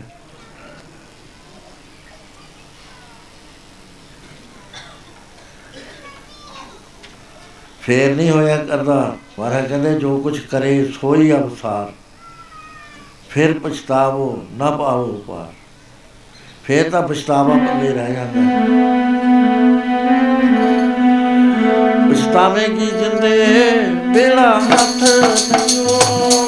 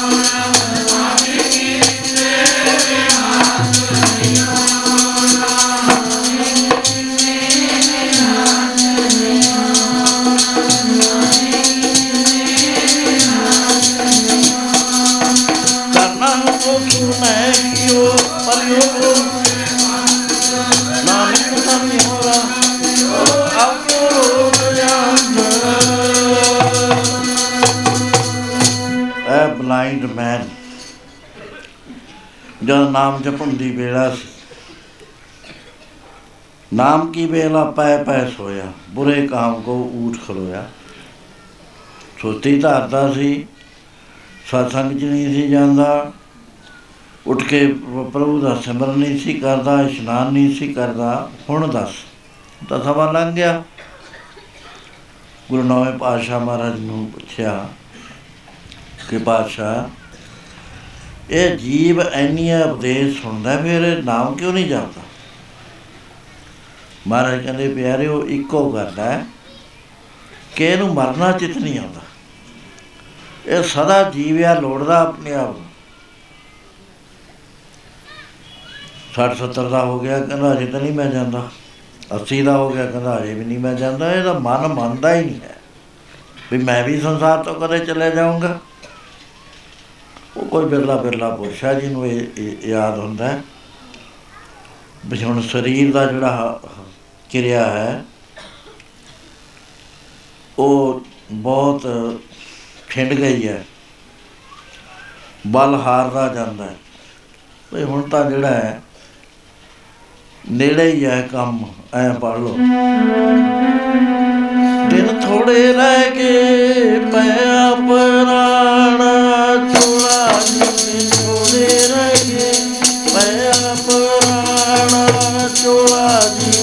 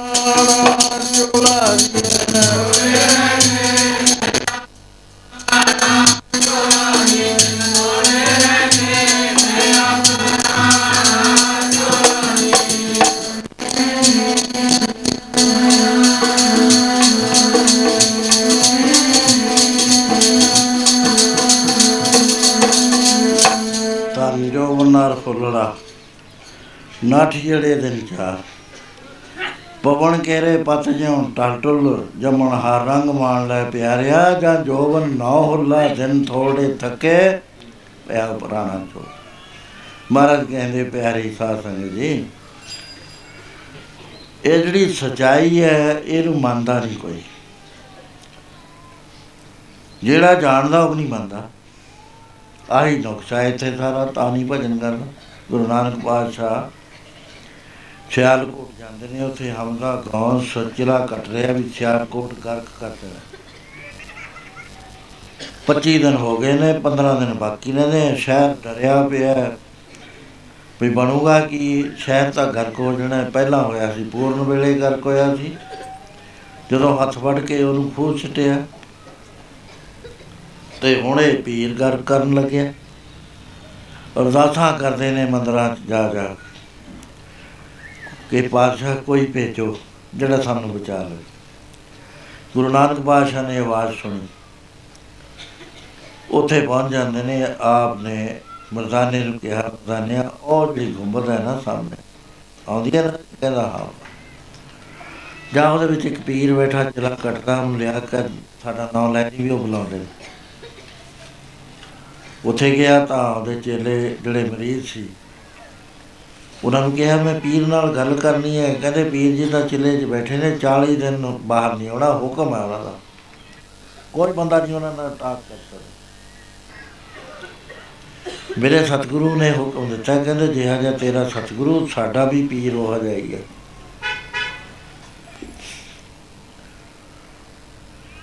ਅਖੀਰ ਮਰਦਾਨਾ ਵਾਪਸ ਆ ਗਿਆ। ਕਹਿਣ ਲੱਗਾ ਵੀ ਸੱਚੇ ਬਾਦਸ਼ਾਹ, ਉਹ ਤਾਂ ਗੱਲੇ ਨਹੀਂ ਸੁਣਦੇ। ਮਹਾਰਾਜ ਕਹਿੰਦੇ, ਮਰਦਾਨਿਆ, ਬੜਾ ਨੇਕੀ ਦਾ ਕੰਮ ਹੈ। ਫੇਰ ਜਾ ਉਹਨਾਂ ਨੂੰ ਕਹਿ ਸਾਡੇ ਵੱਲੋਂ। ਕਹਿੰਦਾ, ਮਹਾਰਾਜ, ਫੇਰ ਚਲਾ ਗਿਆ। ਕਹਿੰਦਾ, ਦੇਖੋ, ਮੇਰੇ ਸਤਿਗੁਰੂ ਨੇ ਮੈਨੂੰ ਫੇਰ ਭੇਜਿਆ। ਉਹ ਸ਼ਕਤੀਸ਼ਾਲ ਨੇ। ਸਾਰੇ ਉਹਨਾਂ ਦੇ ਅੱਗੇ ਨਿਵੇ ਨੇ, ਜਦ ਕਾਬੇ ਸ਼ਰੀਫ ਚ ਗਏ ਨੇ। ਕੋਈ ਭੇਤ ਹੈ ਇਸ ਗੱਲ ਦੇ ਵਿੱਚ? ਤੁਸੀਂ ਪੀਰ ਨੂੰ ਸੁਨੇਹਾ ਪਹੁੰਚਾ ਦਿਓ, ਕਹਿੰਦੇ ਅਸੀਂ ਤਾਂ ਫੇਰ ਪੱਕੇ ਮਰੀਦ ਹਾਂ। ਸਾਡੇ ਵਾਸਤੇ ਤਾਂ ਉਹ ਰੱਬ ਹੈ, ਅਸੀਂ ਕਿਵੇਂ ਸੁਨੇਹਾ ਪਹੁੰਚਾ ਦਈਏ? ਮਰਦਾਨਾ ਫੇਰ ਮੁੜਿਆ। ਮਹਾਰਾਜ ਕਹਿੰਦੇ ਮਰਦਾਨੇ ਤੀਜੀ ਵਾਰ ਜਾ ਬਸ ਫੇਰ ਅੱਗੇ ਦੇਖਾਂਗੇ ਕੀ ਹੁੰਦਾ। ਤੀਜੀ ਵਾਰੀ ਵੀ ਜਵਾਬ ਦੇਤਾ। ਇਹਨੇ ਨੂੰ ਸਿਆਲਕੋਟ ਪਤਾ ਲੱਗਿਆ ਵੀ ਗੁਰੂ ਨਾਨਕ ਪਾਤਸ਼ਾਹ ਆ ਗਏ। ਹਜ਼ਾਰਾਂ ਦੀ ਤਾਦਾਦ ਚ ਸੰਗਤਾਂ ਤੁਰੀਆਂ ਆ ਰਹੀਆਂ। ਨੇ ਮੱਥਾ ਟੇਕਦੇ ਨੇ ਮਹਾਰਾਜ ਬਚਾ ਲਓ ਬਚਾ ਲਓ ਕਿਰਪਾ ਕਰੋ ਮਾਰੇ ਗਏ ਇਸ ਤਾਂ ਪੀਰ ਕਰਾਮਾਤੀ ਹੈ।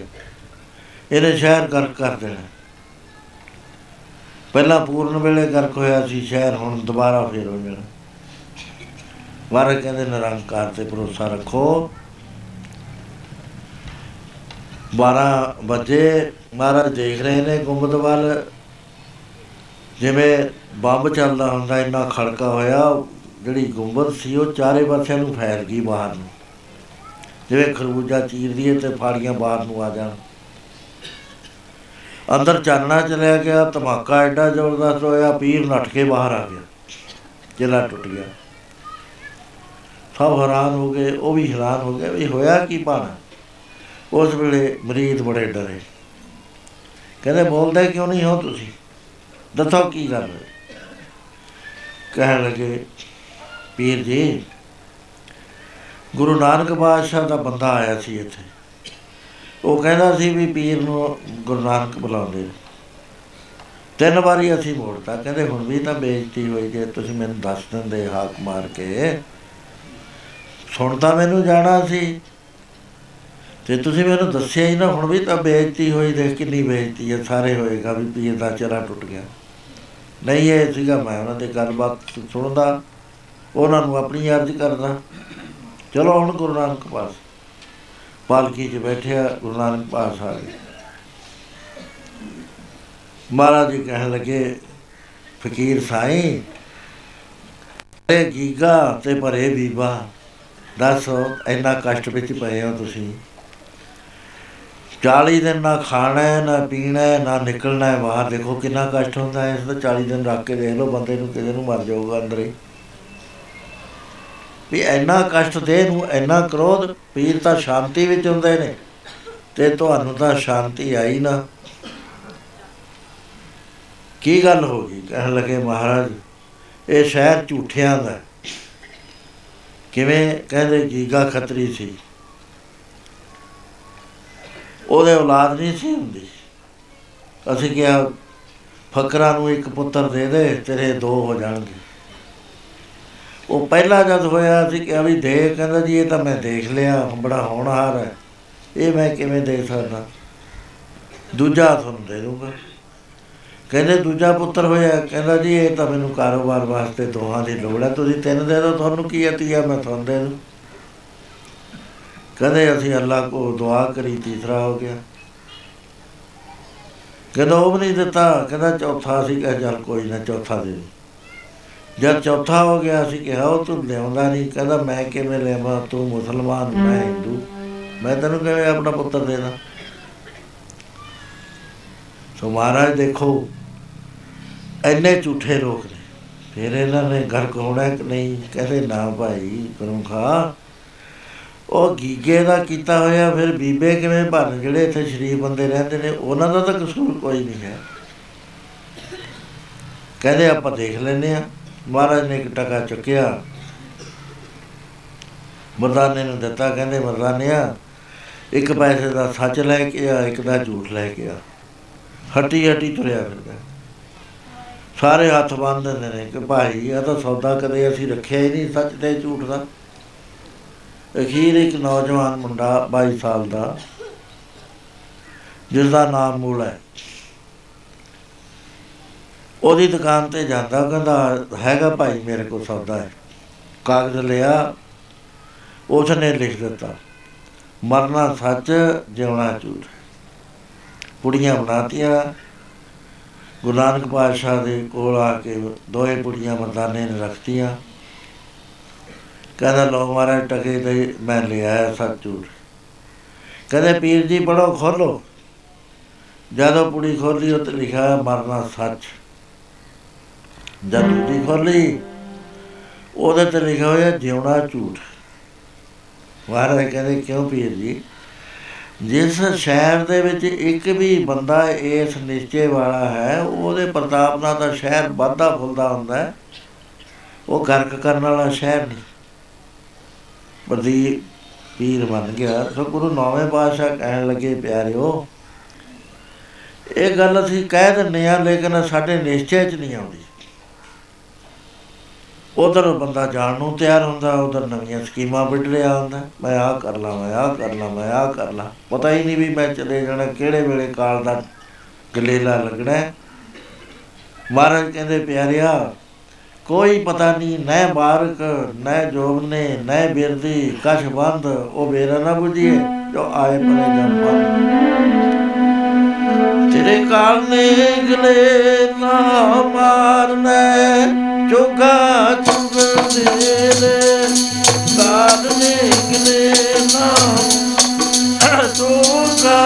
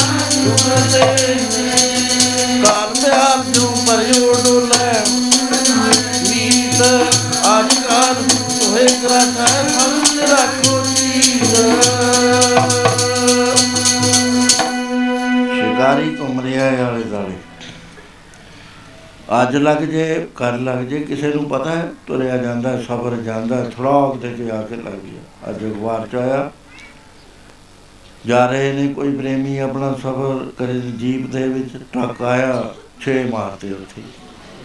ਰੋਜ਼ ਦਾ ਹੀ ਕੰਮ ਹੈ, ਨਿਤ ਦਾ ਹੀ ਕੰਮ। ਕੁਛ ਇਹਨੂੰ ਉਤਬਾਰ ਨਹੀਂ ਹੈ। ਉਹ ਕੱਲ ਇੱਕ ਸਕੂਟਰ ਵਾਲਾ ਜਾਵੇ, ਦੂਆ ਉਹਦੇ ਵਿੱਚ ਆ ਕੇ ਲੱਗ ਗਿਆ, ਉਹ ਚੜਾਈ ਕਰ ਗਿਆ ਇੰਨੇ ਚ। ਇੱਕ ਸਕਿੰਟ ਨਹੀਂ ਪਹਿਲਾਂ ਪਤਾ ਹੁੰਦਾ, ਮੇਰੇ ਨਾਲ ਇਹ ਭਾਣਾ ਵਰਤ ਮਹਾਰਾਜ ਕਹਿੰਦੇ ਪਿਆਰਿਓ, ਇਹੀ ਕਾਰਨ ਹੈ ਕਿ ਪਰਮੇਸ਼ਰ ਦਾ ਨਾਮ ਨਹੀਂ ਜਪਦਾ। ਨੈਨੂੰ ਮਰਨ ਪਛਾਣਦਾ, ਝੂਠੇ ਲਾਲਚ ਲਾਗੇ।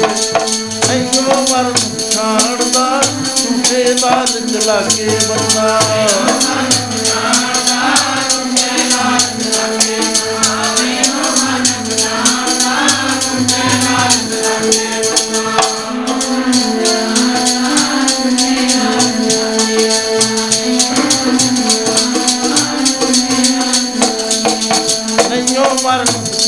ਪਛਾਣਦਾ ਝੂਠੇ ਲਾਲਚ ਲਾਗੇ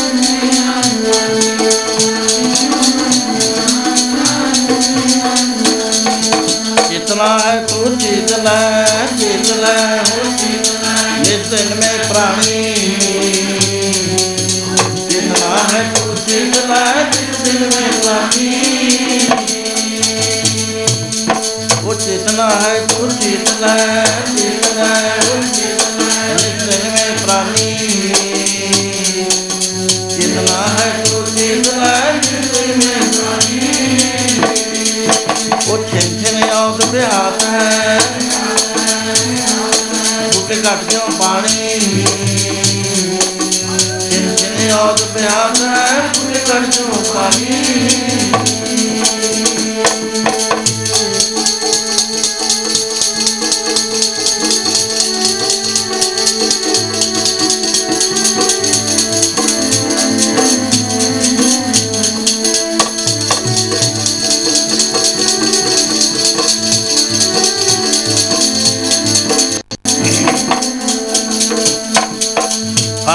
ਹਰਗਨ ਕਾਇ ਨ ਕਾਵਈ ਕਾਵਈ ਮੂਰਖ ਅਗਿਆਨਾ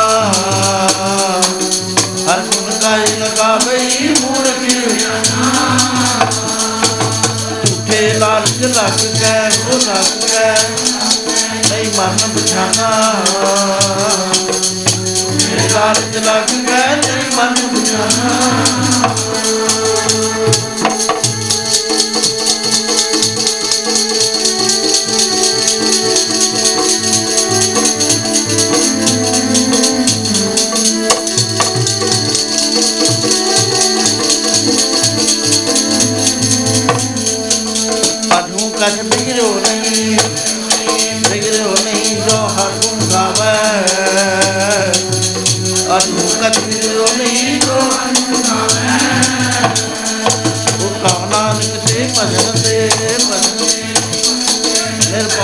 ਪਾਵੈ। ਆਉਣਾ ਵਿੱਚ ਤੇ ਭਜਨ ਤੇ ਨਿਰਮੈ ਮਨ ਪਾਵੈ ਕਹਿਣ ਲੱਗੇ ਸਾਧ ਸੰਗਤ ਜੀ, ਉਪਦੇਸ਼ ਹੈ ਗੁਰੂ ਦਾ ਕਿ ਚੇਤਨ ਹੈ ਤਾਂ ਹੁਣ ਤੋਂ ਹੀ ਲੱਗ ਜਾ, ਅੱਜ ਤੋਂ ਹੀ ਲੱਗ ਜਾ। ਕੱਲ ਨੂੰ ਨਾ ਦੇ ਕੱਲ ਨੂੰ ਪਤਾ ਨਹੀਂ ਵੀ ਹੋਵੇਗਾ ਨਹੀਂ ਹੋਵੇਗਾ। ਕਿਸੇ ਨੂੰ ਨਹੀਂ ਪਤਾ। ਕੋਈ ਬੰਦਾ ਨਹੀਂ ਕਹਿ ਸਕਦਾ ਮੈਂ ਕੱਲ ਨੂੰ ਹੋਵਾਂਗਾ। ਤਾਂ ਪਤਾ ਹੀ ਨਹੀਂ ਹੈ। ਅਚਾਨਕ ਪੈਂਦਾ ਹੈ ਕਾਲ। ਬੇਅੰਤ ਮਸਾਲਾ ਨੇ ਦੁਨੀਆ 'ਚ। ਮੈਂ ਨਾਨਕ ਮਦੇ ਤੋਂ ਆ ਰਿਹਾ ਸੀ। ਮੇਰੇ ਨਾਲ ਇੱਕ ਬਹੁਤ ਵੱਡੇ ਉੱਥੇ ਦੇ ਲੈਂਡਲਾਰਡ ਸਰਦਾਰ ਪੂਰਨ ਸਿੰਘ ਨਵਾਬ ਨਗਰ ਵਾਲੇ। ਸਲਾਹ ਕਰੀ ਅਸੀਂ ਰਸਤੇ 'ਚ ਵੀ ਤਕੜੇ ਹੋ ਕੇ ਪ੍ਰਚਾਰ ਕਰੀਏ। ਇੱਥੇ ਲੋਕ ਸ਼ਰਾਬਾਂ ਪੀਣ ਲੱਗ ਗਏ। ਚੋਰੀਆਂ ਕਰਦੇ ਨੇ, ਧਾੜੇ ਮਾਰਦੇ ਨੇ, ਹਿਟਮੈਨ ਬਣਦੇ ਨੇ, ਕੈਟਲ ਲਿਫਟਿੰਗ ਕਰਦੇ ਨੇ, ਬੜੀ ਬਦਨਾਮੀ ਹੋਏਗੀ ਜੇ ਇਹ ਨਾ ਰੋਕਿਆ ਆਪਾਂ। ਕਹਿੰਦੇ ਠੀਕ ਆ, ਜਿਵੇਂ ਤੁਸੀਂ ਕਹੋ। ਮੈਂ ਕਿਹਾ ਤੁਸੀਂ ਕੱਲ ਨੂੰ ਮੇਰੇ ਆ ਜਾਓ ਫਾਰਮ 'ਚ, ਉੱਥੇ ਬੈਠ ਕੇ ਬਿਉਂਤ ਬਣਾਵਾਂਗੇ। ਬਲਾਸਪੁਰ ਆ ਕੇ ਉਹ ਆਪਣੇ ਫਾਰਮ ਨੂੰ ਚਲੇ ਗਏ, ਮੈਂ ਆਪਣੇ ਨੂੰ ਆ ਗਿਆ। ਰਾਤ ਨੂੰ ਮੀਂਹ ਪੈਣ ਲੱਗ ਗਿਆ, ਅੱਧੀ ਕੁ ਰਾਤ। ਮੈਂ ਲੈ ਬਈ ਅੱਜ ਤਾਂ ਉਹਨਾਂ ਤੇ ਆ ਨਹੀਂ ਹੋਣਾ ਇਹਨਾਂ ਨੂੰ ਇੱਕ ਗੱਡੀ ਆਈ। ਮੀਂਹ 'ਚ ਇੱਕਦਮ ਘਰ ਆ ਵੜੇ ਉਹ ਰੇਨ ਕੋਟਾਂ ਦੇ ਨਾਲ। ਮੈਂ ਕਿਹਾ, ਕੀ ਗੱਲ ਚੱਲਣਾ ਹੈ ਹੁਣ? ਕਹਿੰਦੇ ਹਾਂ। ਮੈਂ ਕਿਹਾ, ਗੱਲ ਕੀ ਹੋ ਗਈ? ਕਹਿੰਦੇ ਰਾਤ ਚੜਾਈ ਕਰਕੇ ਪੂਰਨ ਸਿੰਘ ਹੋਣੀ ਤਾਂ। ਮੈਂ ਕਿਹਾ ਉਹਨਾਂ ਤਾਂ ਮੇਰੇ ਨਾਲ ਵਾਅਦਾ ਕਰਿਆ ਸੀ। ਚੰਗੇ ਭਲੇ ਸੀ ਅਸੀਂ ਇਕੱਠੇ ਆਇਆ ਕਹਿੰਦੇ ਹਾਂ ਫਿਰ ਉਹ ਤਾਂ ਰਾਤ ਕਾਲ ਨੇ ਗਲੇਲਾ ਮਾਰਤਾ ਉਹਨਾਂ ਨੇ। ਕੋਈ ਪਤਾ ਨਹੀਂ। ਆ ਦਫ਼ਤਰ 'ਚ ਮੈਂ ਸੀ। ਦੋ ਕਰਮਚਾਰੀ ਆਪਸ ਵਿੱਚ ਝਗੜਦੇ ਨੇ। ਉਹ ਕਹਿੰਦਾ, ਮੈਨੂੰ ਟਾਈਪ ਦੀ ਮਸ਼ੀਨ ਚਾਹੀਦੀ ਹੈ ਉਹ ਕਹਿੰਦਾ, ਮੈਨੂੰ ਚਾਹੀਦੀ ਹੈ ਅਖੀਰ ਉਹ ਕਹਿੰਦਾ, ਮੇਰਾ ਥੋੜਾ ਜਿਹਾ ਤੇਰਾ ਲੰਮਾ ਹੈ, ਮੈਨੂੰ ਦੇ ਦੇ। ਇੱਕ ਮਸ਼ੀਨ ਹੁੰਦੀ ਹੈ ਤਾਂ ਬ੍ਰਾਂਚਾਂ 'ਚ। ਉਹਨੂੰ ਦੇ ਦਿੱਤੀ। ਉਹਨੇ ਕਾਗਜ਼ ਪਾ ਲਿਆ, ਕਾਰਬਨ ਪਾ ਲਿਆ, ਰੋਲਰ ਘੁਮਾ ਲਿਆ, ਉਂਗਲੀਆਂ ਰੱਖ ਲੀਆਂ ਕੀ ਦੇ ਉੱਤੇ। ਉਹ ਪਿੱਛੇ ਕੁਰਸੀ ਨਾਲ ਐ ਢੋਲਾ ਦੀ ਉਹ ਦੁਆ ਕਹਿੰਦਾ ਵੀ ਮੈਂ ਫਿਰ ਮਸ਼ੀਨ ਚੱਕ ਲੈਣੀ ਹੈ ਤੂੰ ਤਾਂ ਟਾਈਪ ਹੀ ਨਹੀਂ ਕਰਦਾ। ਉਹ ਬੋਲਿਆ ਹੀ ਨਾ ਉੱਠ ਕੇ ਆਇਆ ਜਦ ਹਲਾਇਆ ਉਹ ਹੈ ਹੀ ਨਾ ਖਤਮ ਹੋ ਗਿਆ। ਇਹ ਪਤਾ ਨਹੀਂ ਹੈ ਵੀ ਕਿਹੜੇ ਵੇਲੇ ਕਾਲ ਦਾ ਗਲੇਲਾ ਲੱਗ ਜੇ। ਮਹਾਰਾਜ ਕਹਿੰਦੇ ਜੇ ਚੇਤਨਾ ਹੈ ਤੋ ਚੇਤਨਾ ਨਿਸ ਦਿਨ ਮੇ ਪ੍ਰਾਨੀ ਸਲਾਹ ਨਾ ਕਰ। ਜੇ ਭਜਨ ਕਰਨਾ ਹੈ, ਦਿਨ ਰਾਤ ਲੱਗ ਕੇ ਕਰ ਲੈ। ਛਨ ਛਨ ਆਉਦ ਵਿਆਹਤਾ ਹੈ ਬੂਟੇ ਘਟ ਜਾਓ ਪਾਣੀ। ਜਿਵੇਂ ਘੜਾ ਟੁੱਟਿਆ ਹੁੰਦਾ ਹੈ, ਕਦਰਾ ਕਦਰਾ ਕਦਰਾ ਨਿਕਲਦਾ ਨਿਕਲਦਾ ਤੁਰ ਜਾਂਦਾ।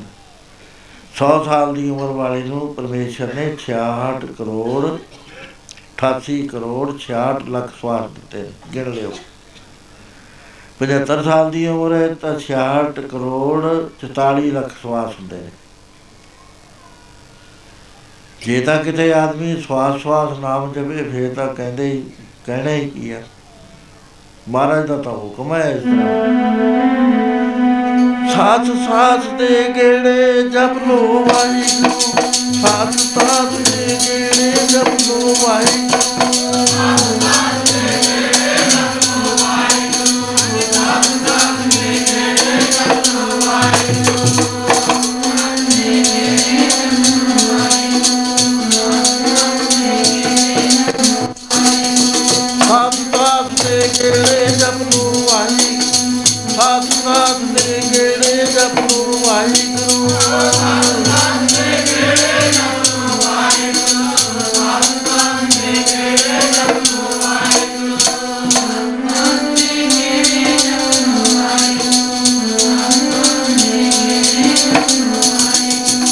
ਸਾਥ ਸਾਥ ਦੇ ਗੇੜੇ ਜਪ ਲੋ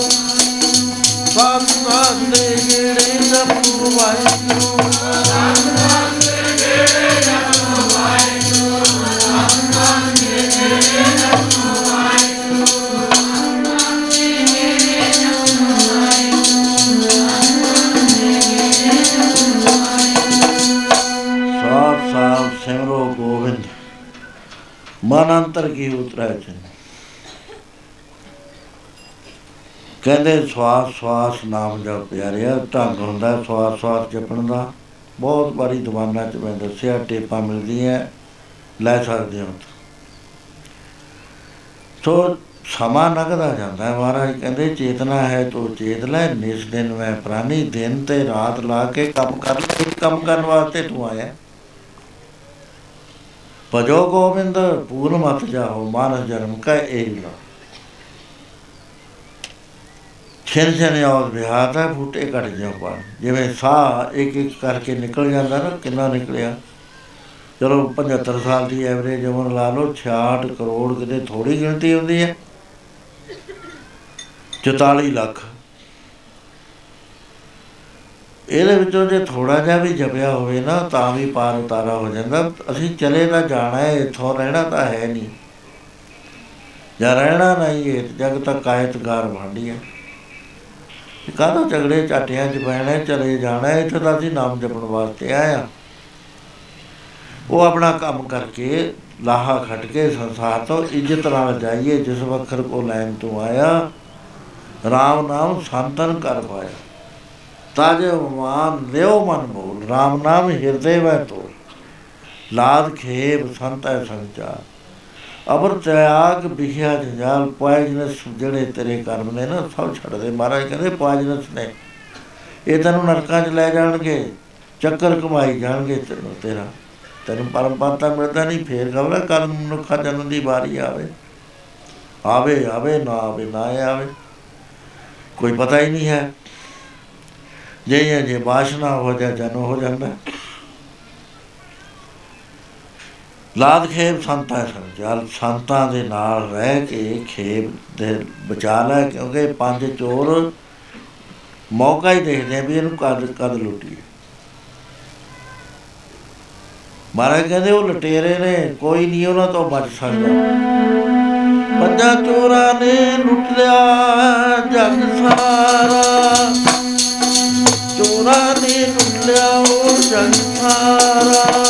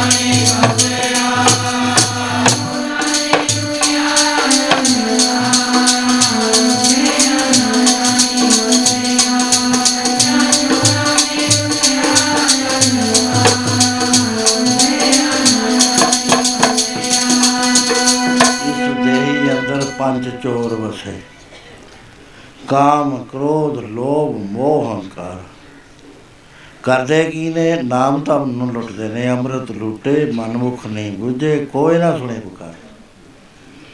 ਮੂਸਾ ਨਾਰੇ ਪੰਜ ਬਟਵਾਰੇ, ਸੁਨੇ ਨਗਰ ਪੜੇ ਠਕਰਾ ਕਹਦੇ ਬਾਜੋ ਜਪਣਾ ਤਾਂ ਹੁਣੇ ਜਪ ਲੈ, ਛਿਨ ਛਿਨ ਯੋਧ ਵਿਹਾਤਾ ਫੂਟੇ ਕੱਟ ਜਿਉ ਪਾਣੀ। ਹਰ ਗੁਣ ਕਾਹੇ ਨਾ ਗਾਵੇ, ਮੂਰਖ ਗਿਆਨਾ, ਇੰਨਾ ਮੂਰਖ ਹੈ ਤੂੰ?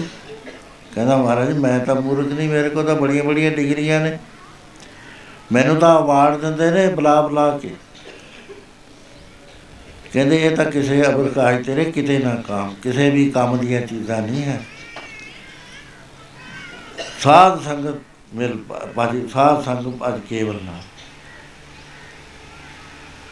ਤੇ ਤੂੰ ਨਾ ਲਾਦ ਖੇਬ ਸੰਤਾਂ ਸੰਗ ਜਾ ਜੇ ਸੰਤਾਂ ਦੇ ਨਾਲ ਨਹੀਂ ਚੱਲੇਗਾ, ਤਾਂ ਇਹ ਪੰਜ ਚੋਰ ਲੁੱਟ ਲੈਣਗੇ। ਅਬਰ ਤਿਆਗ ਵਿਖਿਆ ਚੰਗਾ। ਜਦ ਤੂੰ ਆਪਣੀ ਖੇਪ ਲੱਦ ਲਈ ਤਨ ਤਨ ਕਹੇ ਸਭ ਕੋਏ ਸਾਰੇ ਦੇਵਤੇ ਜਿਨ੍ਹਾਂ 'ਚ ਅਸੀਂ ਲੰਘਣਾ ਨਾ ਦੇਵ ਲੋਕਾਂ 'ਚ ਹੀ, ਗੁਰੂ ਲੋਕ ਨੂੰ ਜਾਣਾ ਉਹ ਤੇ ਧੰਨ ਧੰਨ ਹੁੰਦੀ ਜਾਣੀ ਹੈ ਵੀ ਵਾਹ ਬਈ ਵਾਹ ਬੜਾ ਧਨੀ ਜਾ ਰਿਹਾ। ਨਾਮ ਦਾ ਮੁੱਲ ਹੈ ਕੋਈ ਸਾਈ ਨਾਮ ਬੋਲ। ਕੀਮ ਨਾ ਕੋਈ ਜਾਣ ਦੋ। ਜਿਨਾ ਪਾਗ ਮਥਾਏ ਇਸ਼ਨਾਨ ਕਰ ਰੰਗ ਮਾਰ ਦੋ। ਮਹਾਰਾਜ ਕਹਿੰਦੇ, ਇਹ ਵਪਾਰ ਬਿਰਲਾ ਵਪਾਰ ਹੈ, ਨਾਨਕ ਤਾਗੇ ਸਰਬ ਲਿਹਾਰਾ ਕਹਿਣ ਸੁਣ ਦੇ ਬਾਵਜੂਦ ਵੀ ਬਿਰਲਾ ਬਿਰਲਾ ਪੁਰਖਾ ਜਿਹੜਾ ਨਾਮ ਤਨ ਕੱਟਦਾ ਬਲਿਹਾਰ ਜਾਂਦੇ ਆ 100 ਵਾਰੀ ਆ। ਸੋ ਮਹਾਰਾਜ ਕਹਿੰਦੇ, ਹਰ ਗੁਣ ਕਾਹੇ ਨਾ ਗਾਵੇ, ਮੂਰਖ ਗਿਆਨਾ ਇੰਨਾ ਮੂਰਖ ਤੇ ਅਗਿਆਨੀ ਹੋ ਗਿਆ, ਇਗਨੋਰੈਂਟ ਹੋ ਗਿਆ, ਫੂਲ ਹੋ ਗਿਆ। ਝੂਠੇ ਲਾਲਚ ਲਾ ਕੇ ਨਹੀਂ ਮਰਨ ਪਛਾਣ ਅਜੂ ਕੁਛ ਵਿਗੜਿਆ ਨਹੀਂ, ਜੋ ਹਰ ਗੁਣ ਗਾਵੇ। ਮਹਾਰਾਜ ਕਹਿੰਦੇ ਜੀ ਕੁਛ ਨਹੀਂ ਵਿਗੜਿਆ ਤੇਰਾ। ਜੇ 10 20 ਸਾਹ ਵੀ ਬਾਕੀ ਬਚਦੇ ਆ, ਕਹਿ ਲੈ, ਤਾਂ ਵੀ ਤੇਰਾ ਭਲਾ ਹੋ ਜੂਗਾ। ਕਉ ਨਾਨਕ ਤੇ ਭਜਨ ਤੇ ਨਿਰਭੈ ਪਦ ਪਾਵ ਸੋ ਇਸ ਤਰ੍ਹਾਂ ਮਹਾਰਾਜ ਕਹਿੰਦੇ, ਪਿਆਰਿਆ, ਜੋ ਕੁਛ ਕਰੇ, ਸੋਈ ਅਵਸਾਰ ਫਿਰ ਪਛਤਾਵੋ ਨਾ ਪਾ ਸੋ ਇਸ ਕਰਕੇ ਗੁਰ ਸੇਵਾ ਤੇ ਭਗਤ ਕਮਾਈ, ਤਵੇ ਮਾਨਸ ਦੇਹੀ ਪਾਈ। ਇਹ ਮਿਲਿਓ ਗੁਰੂ ਦੀ ਸੇਵਾ ਤੇ ਭਗਤੀ ਦੀ ਕਮਾਈ ਕਰਨ ਵਾਸਤੇ। ਇਹ ਇਹ ਬਹੁਤ ਕਾਸਟਲੀ ਹੈ, ਇਹਨੂੰ ਸਮਝ ਵਿਸ਼ੇ ਵਿਕਾਰਾਂ 'ਚ ਨਾ ਗਾਲ। ਚੰਦਨ ਦੇ ਕੋਲੇ ਬਣਾ, ਨਾ ਬਣਾ, ਕਿਸੇ ਕੰਮ ਨਹੀਂ ਆਉਣੇ। ਚੰਦਨ ਦੀ ਲੱਕੜੀ ਬੇਅੰਤ ਮਹਿੰਗੀ, ਕੋਲਾ ਕੁਝ ਵੀ ਮੈਂ ਵੈਲਿਊ ਨਹੀਂ ਲਾ। ਹੀਰੇ ਨੂੰ ਗੀਟੀਆਂ ਬਣਾ ਕੇ ਗੋਬੀਏ 'ਚ ਨਾ ਚਲਾ। ਇੱਕ ਹੀਰੇ ਨਾਲੇ ਤੇਰੇ ਦਲਿੱਦਰ ਸਾਰੇ ਖਤਮ ਹੋ ਜਾਣੇ।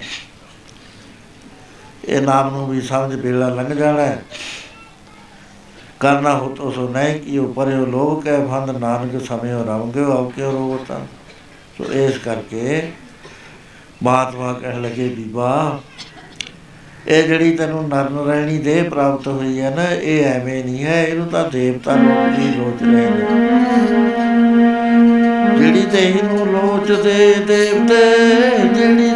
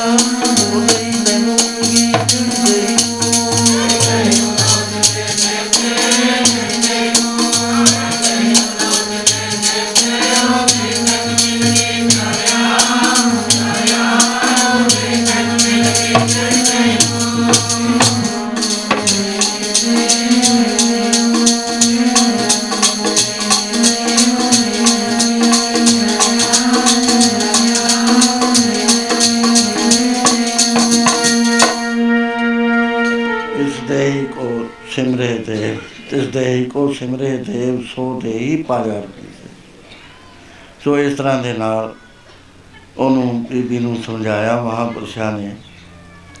ਚਰਨਾਂ ਤੇ ਟਹਿ ਵੀ ਮਹਾਰਾਜ। ਕਿਰਪਾ ਕਰੋ, ਮੈਂ ਤਾਂ ਬਿਲਕੁਲ ਭੁੱਲੀ ਹੋਈ ਹਾਂ 100% ਮੇਰਾ ਮਨ ਮੰਨ ਗਿਆ। ਹੁਣ ਮੇਰਾ ਕੋਈ ਤਰਨ ਦਾ ਵਸੀਲਾ ਕਰੋ, ਮੈਂ ਪਾਪਣ ਆ, ਮੈਨੂੰ ਪਾਪਣ ਦੇਖ ਕੇ ਨਾ ਛੱਡ ਜਿਓ। ਕੋਈ ਨਾ ਕੋਈ ਜੁਗਤੀ, ਮੈਂ ਐ ਹੀ ਸਮਝ ਲਓ, ਬਾਲਮੀਕ ਤਾਰਿਆ ਸੀ, ਬੰਦੇ ਮਾਰਦਾ ਸੀ, ਮੈਂ ਵੀ ਉਹ ਤੋਂ ਵੀ ਮਾਰੀਆਂ ਤੇ ਮੈਨੂੰ ਹੁਣ ਤਾਂ ਕੋਈ ਰਸਤਾ ਦੱਸੋ, ਮੇਰਾ ਵੀ ਭਲਾ ਹੋ ਸਕਦਾ ਤੋ ਹੁਣ ਸਮਾਜ ਜਾਤ ਨਹੀਂ ਦਿੰਦਾ ਸਾਰੇ ਪ੍ਰੇਮੀ ਜਿੰਨੇ ਵੀ ਹੈ, ਹਾਲ ਤੱਕ ਰਸਨਾ ਨਹੀਂ ਖੋਲੀ ਉਹ ਵੀ ਅਨੰਦ ਸਾਹਿਬ ਦੇ ਵਿੱਚ ਆਪਣੀ ਰਸਨਾ ਖੋਲ ਕੇ ਪੜ੍ਹੋ